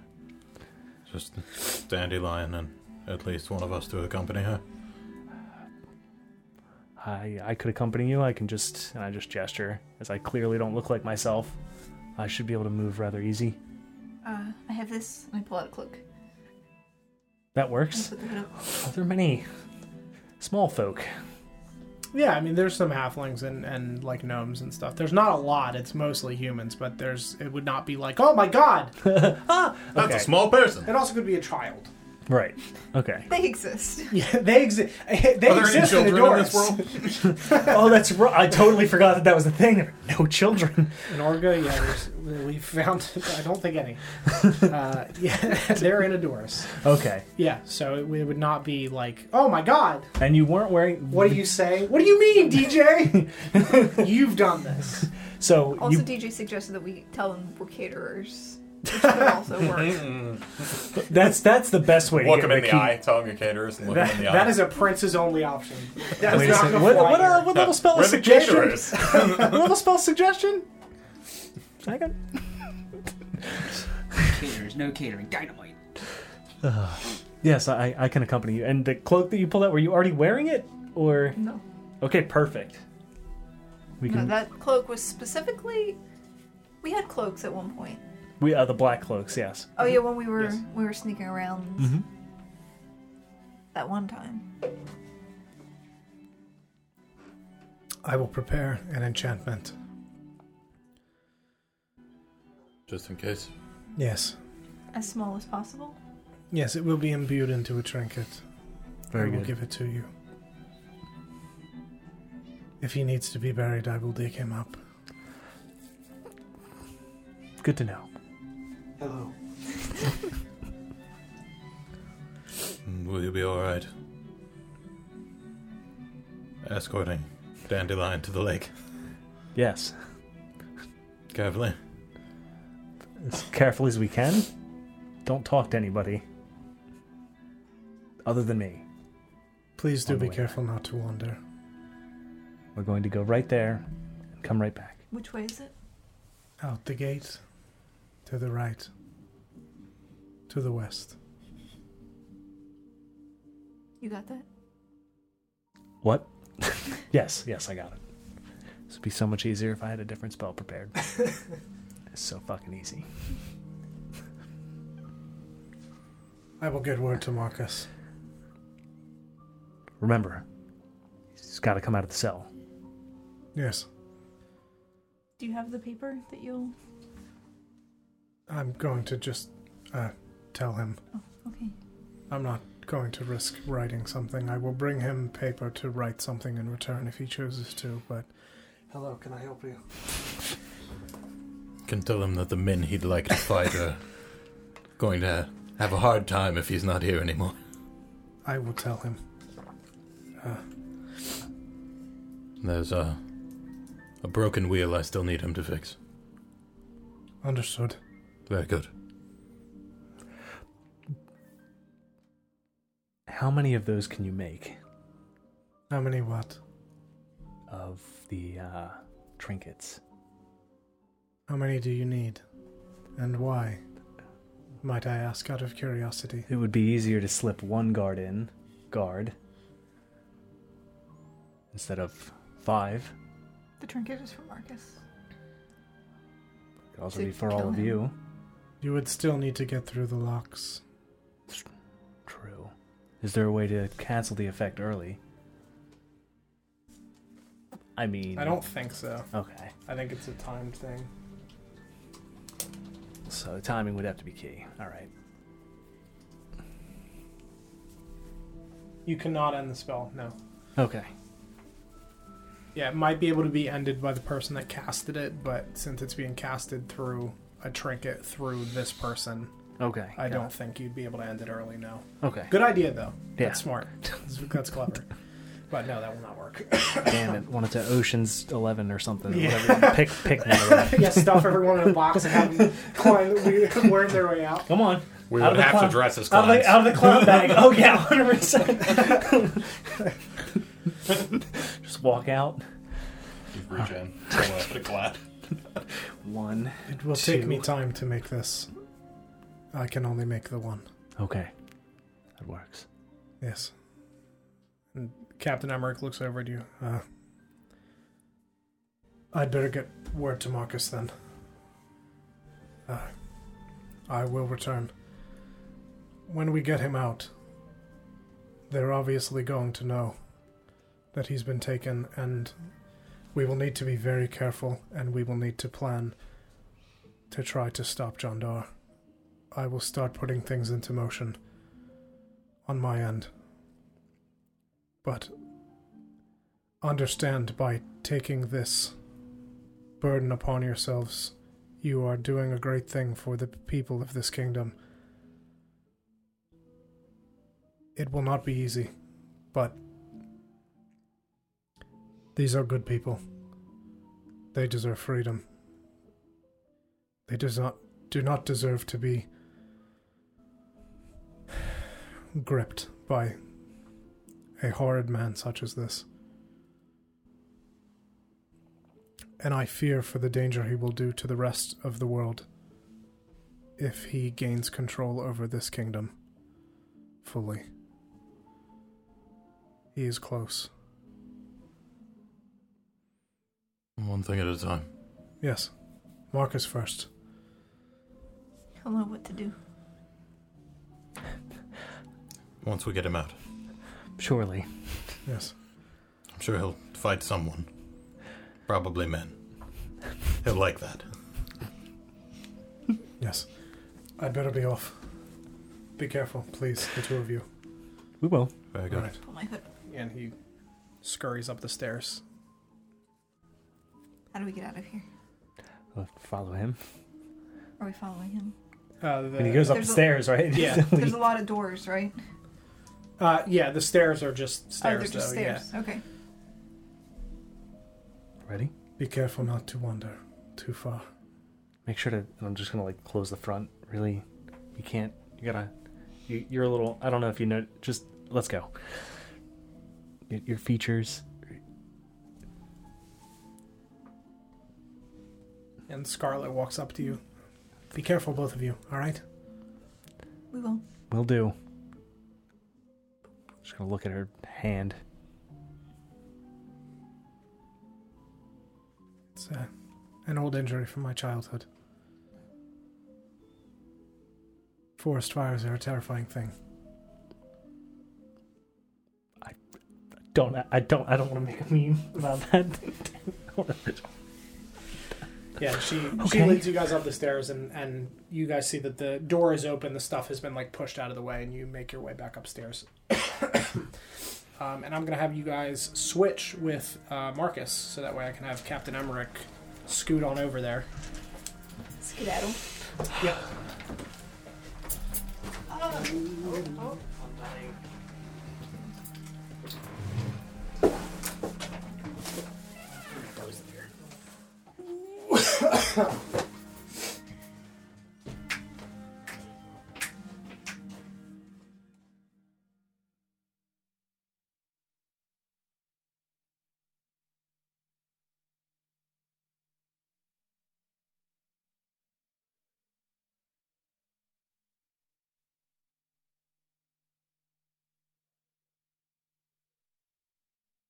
She did good. She just screamed at me behind the bar a lot and Yeah, smashed her face into me. You know how it is. Enjoying the cookies. Oh, they're so good. The trick to making them chewy is when they are done, when you freshly pull them out of the oven, you drizzled or brush clarified butter over it. Ooh. So the butter soaks in and softens it. So this way it stays gooey in the center. How do you clarify butter? You don't need What to actually. questions do you ask it? Uh, who are you working for? uh, I mean, it's literally just as you're heating it, uh, clarification is separating the milk fats. Got so it, okay. So when you get like the, like, small weird- sieve, the white Okay. stuff, that's the milk fat. Got it. Okay, So so, you pull that out and yeah. it's just the, the liquid. Mhm. Interesting. I did that because Sarah with lactose intolerance. Sure, true. Very good. All right, how's jail, dude? Oh, that's great. You're having a great time. I mean, I believe really it. fun. I'm just Uh, in here praying, man. Living, yeah. living my best life.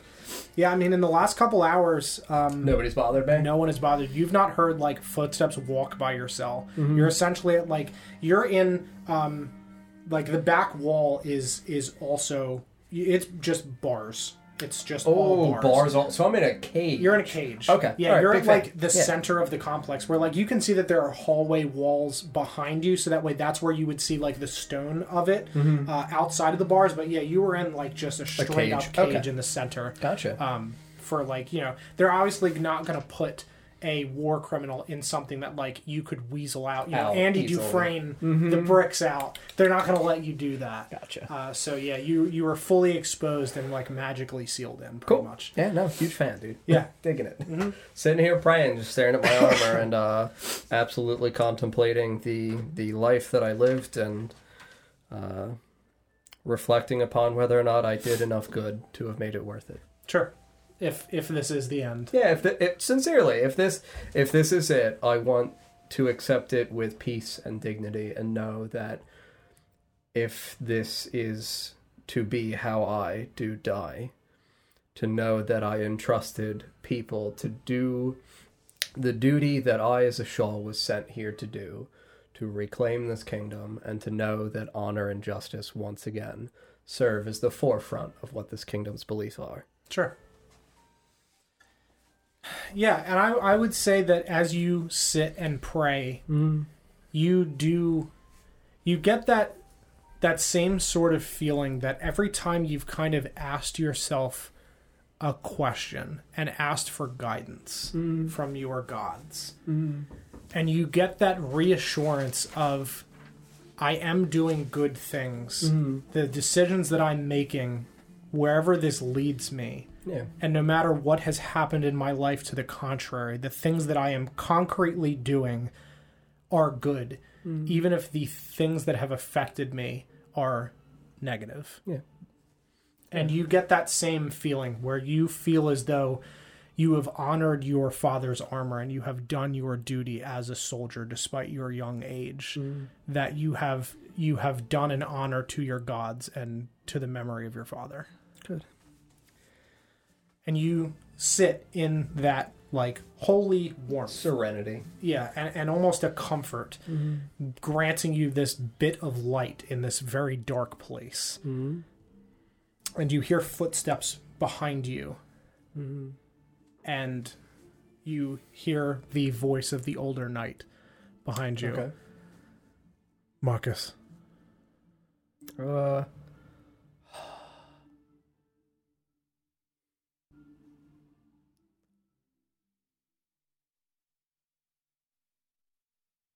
all right. Marcus is a wise enough man to know and to recall that only a few mere hours ago, John Dart absolutely Absolutely did right in front of you. veiled his form Yes. and demonstrated to me his capabilities of doing it. Yes, I would not turn around. understood. And I would just say, What is it you want of me? I didn't introduce myself before. My name is Captain Emmerich. I have a message from your friends. Tell me the name of the dragon. I gotta look it up. he does know it. I The just gold one? Yeah, I just have to look it Hala? Hala? Yeah, I think it's. H A L A or two L's A. Or maybe Hala was the dragon's child. Uh, Steve. Benjamin. Ben- Benjamin May. Benjamin May. uh, mm, mm, mm, mm, mm. Hala. Yep, Hala the Shining. okay. The child is uh, Zaitan the Small. Okay. Yeah. Hala the Shining.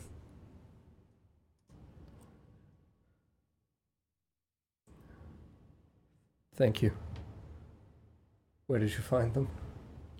I didn't find them. Uh, uh, Arthur, I think his name was.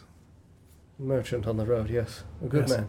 Yes, he's been. Um, there are some followers of Ilmater here that have been trying to find a way to overthrow Jandar, along with my help and a few others. Uh, Arthur, his men, and the Ilmater followers have been watching you all as soon as you entered the city. They picked up two of your friends last night and the rest this morning after you were taken. They took them to a safe place. The tavern you were in is not safe. Hmm. Not surprised. Yes. Uh, but they've been taken to a safe tavern beneath the ground. Thank you. Their message is that help is coming. Hold on. Dandelion seemed a little bit upset for you getting captured. What a sweet child. Yes, It is a fool's errand. I understand, but. One way or the other, John Jondar needs to be stopped, and it will be easier to do with you than without you.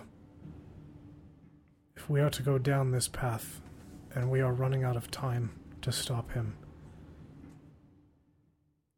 the risk that it will take to save your life will be worth it when we have to fight him. You are a strong warrior, Marcus. You have the blood of a Shaw in you. If this city is to come out of the darkness, it will take all of you. And all that I have to offer from this city, from the few men that I can trust.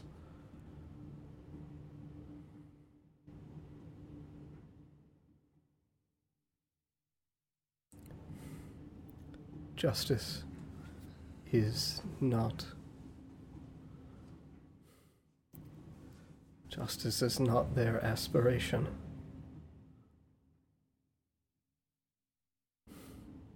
Some are looking for vengeance. Some are simply looking for a road home. It is not their duty nor their burden to bear. I understand. I told them of the risks. They still want to save you. Shay said that there is a wheel that needs fixing and it needs you. This is how I believe I can fix it.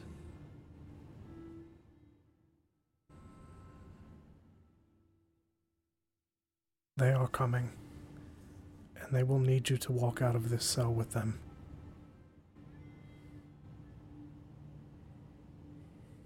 I need you to trust me. If we do not get you out of here and take out John Dar,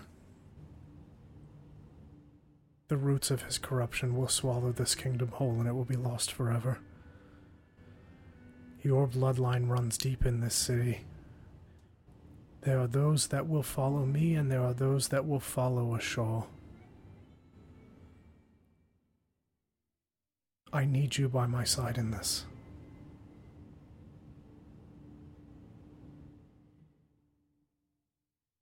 Or even if we stop him, even if we take him out, the kingdom will still be split and it will take time for it to recover. But if there are good people standing at the end of the tunnel, we might have a chance. There are those can, that can still be turned and still be swayed. There are a great number of misguided men here.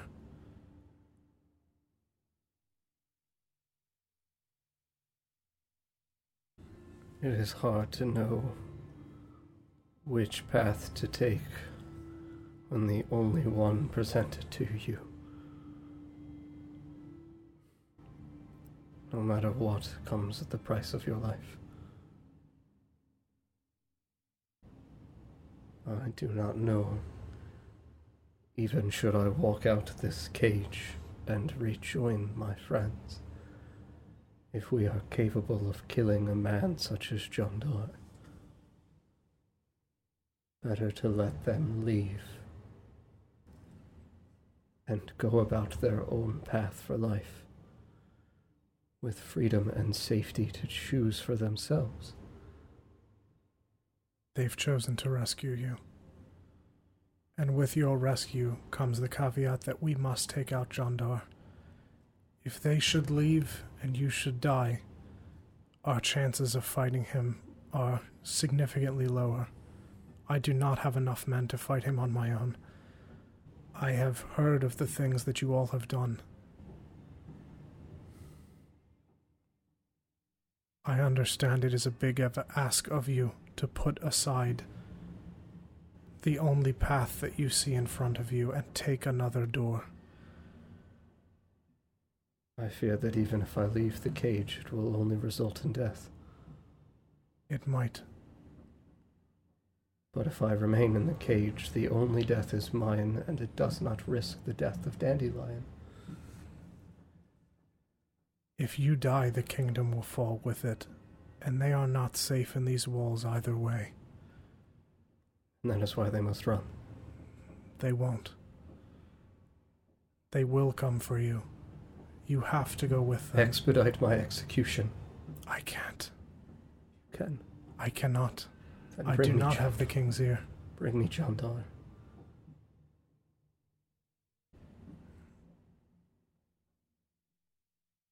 If it is already over, there is no reason to risk their lives to come for me. It is not over. I need you in this fight. I stood by your father's side. I will honor his name and I will get you out of here. Please stand with me and fight. Fjordain needs you. And Goldview needed Fjordain. I understand. The fate of Goldview lies with John Jondar, not with Fjordain.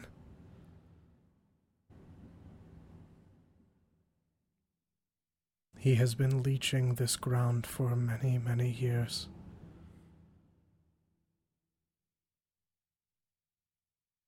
Please, Marcus.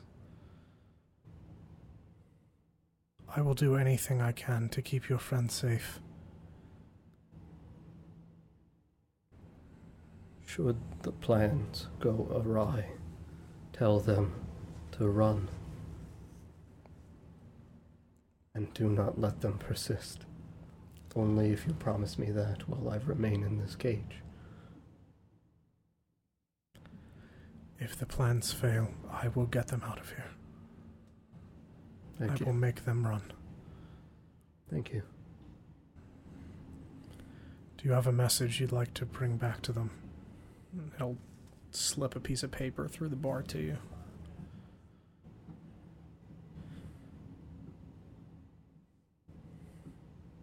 Yeah, I mean, I would, you know, kind of slide around half toward, like Mhm. half turned, and take the paper.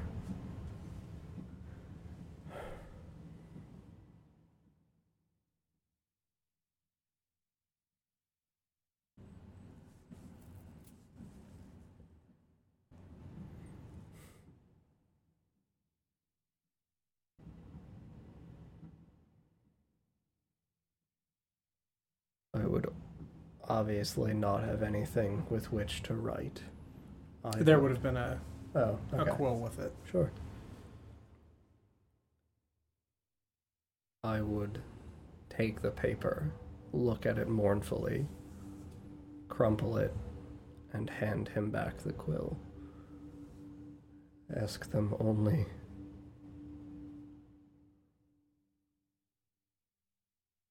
Tell them only that I beg for their forgiveness.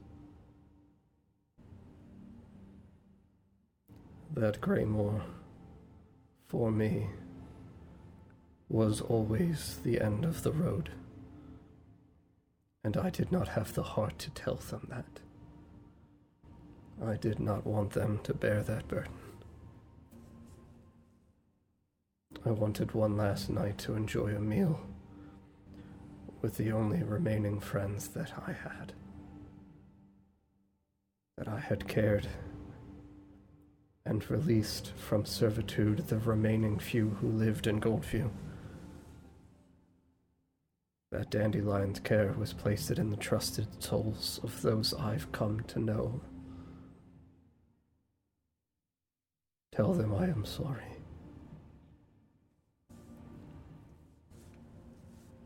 That I am already dead. And I would hand him the quill. I will tell them. But they will still come. I know.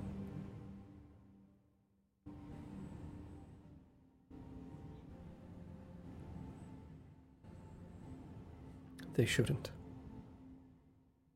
I would turn and I would look at the armor again. Mm-hmm. Be strong, Marcus. Strength is what got me here, Captain Emmerich. Strength is what will carry me to my grave.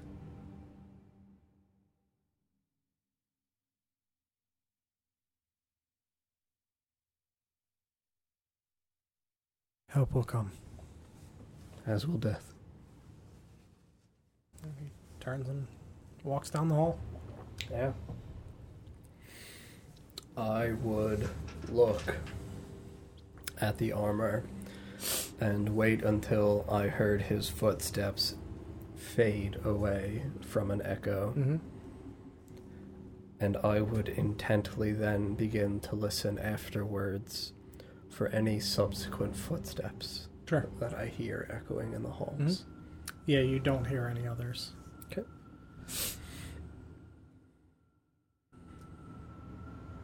Anything else for me then? You're just looking at your armor still and just waiting. I, if I do not hear anyone or anything,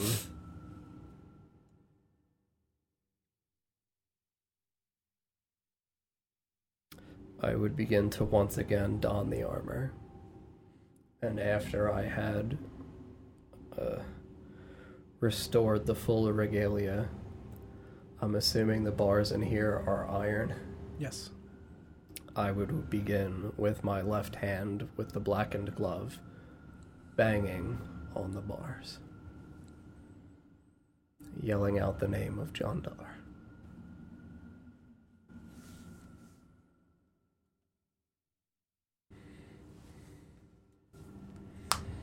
You want me to bounce? No, I'm gonna end on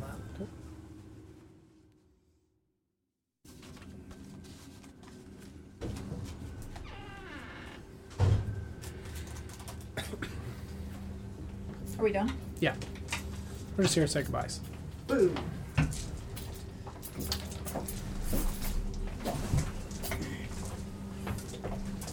Friends, thank you very, very much for watching tonight. I hope you enjoyed the episode this evening. Uh, we will be live next on Sunday at 5 p.m. Eastern Time, and then Tuesday for the city of Oshwamp at 7 p.m. Eastern Time, and then next Friday again with this campaign, The Lost Kings of Edoras, at 7 p.m. Eastern Time. Uh, we appreciate you guys very much. DJ and Gally, thank you guys for the resubs. Oh, Gally was here. Yeah, Gally was here briefly. He asked if there were more dungeons and more dragons, and I said more dungeons, and he said he was looking for dragons and dragons. Uh, and he left. It's very unfortunate. Yeah. But thank you guys very much, and we will see you next time. Good night. Good night, everybody.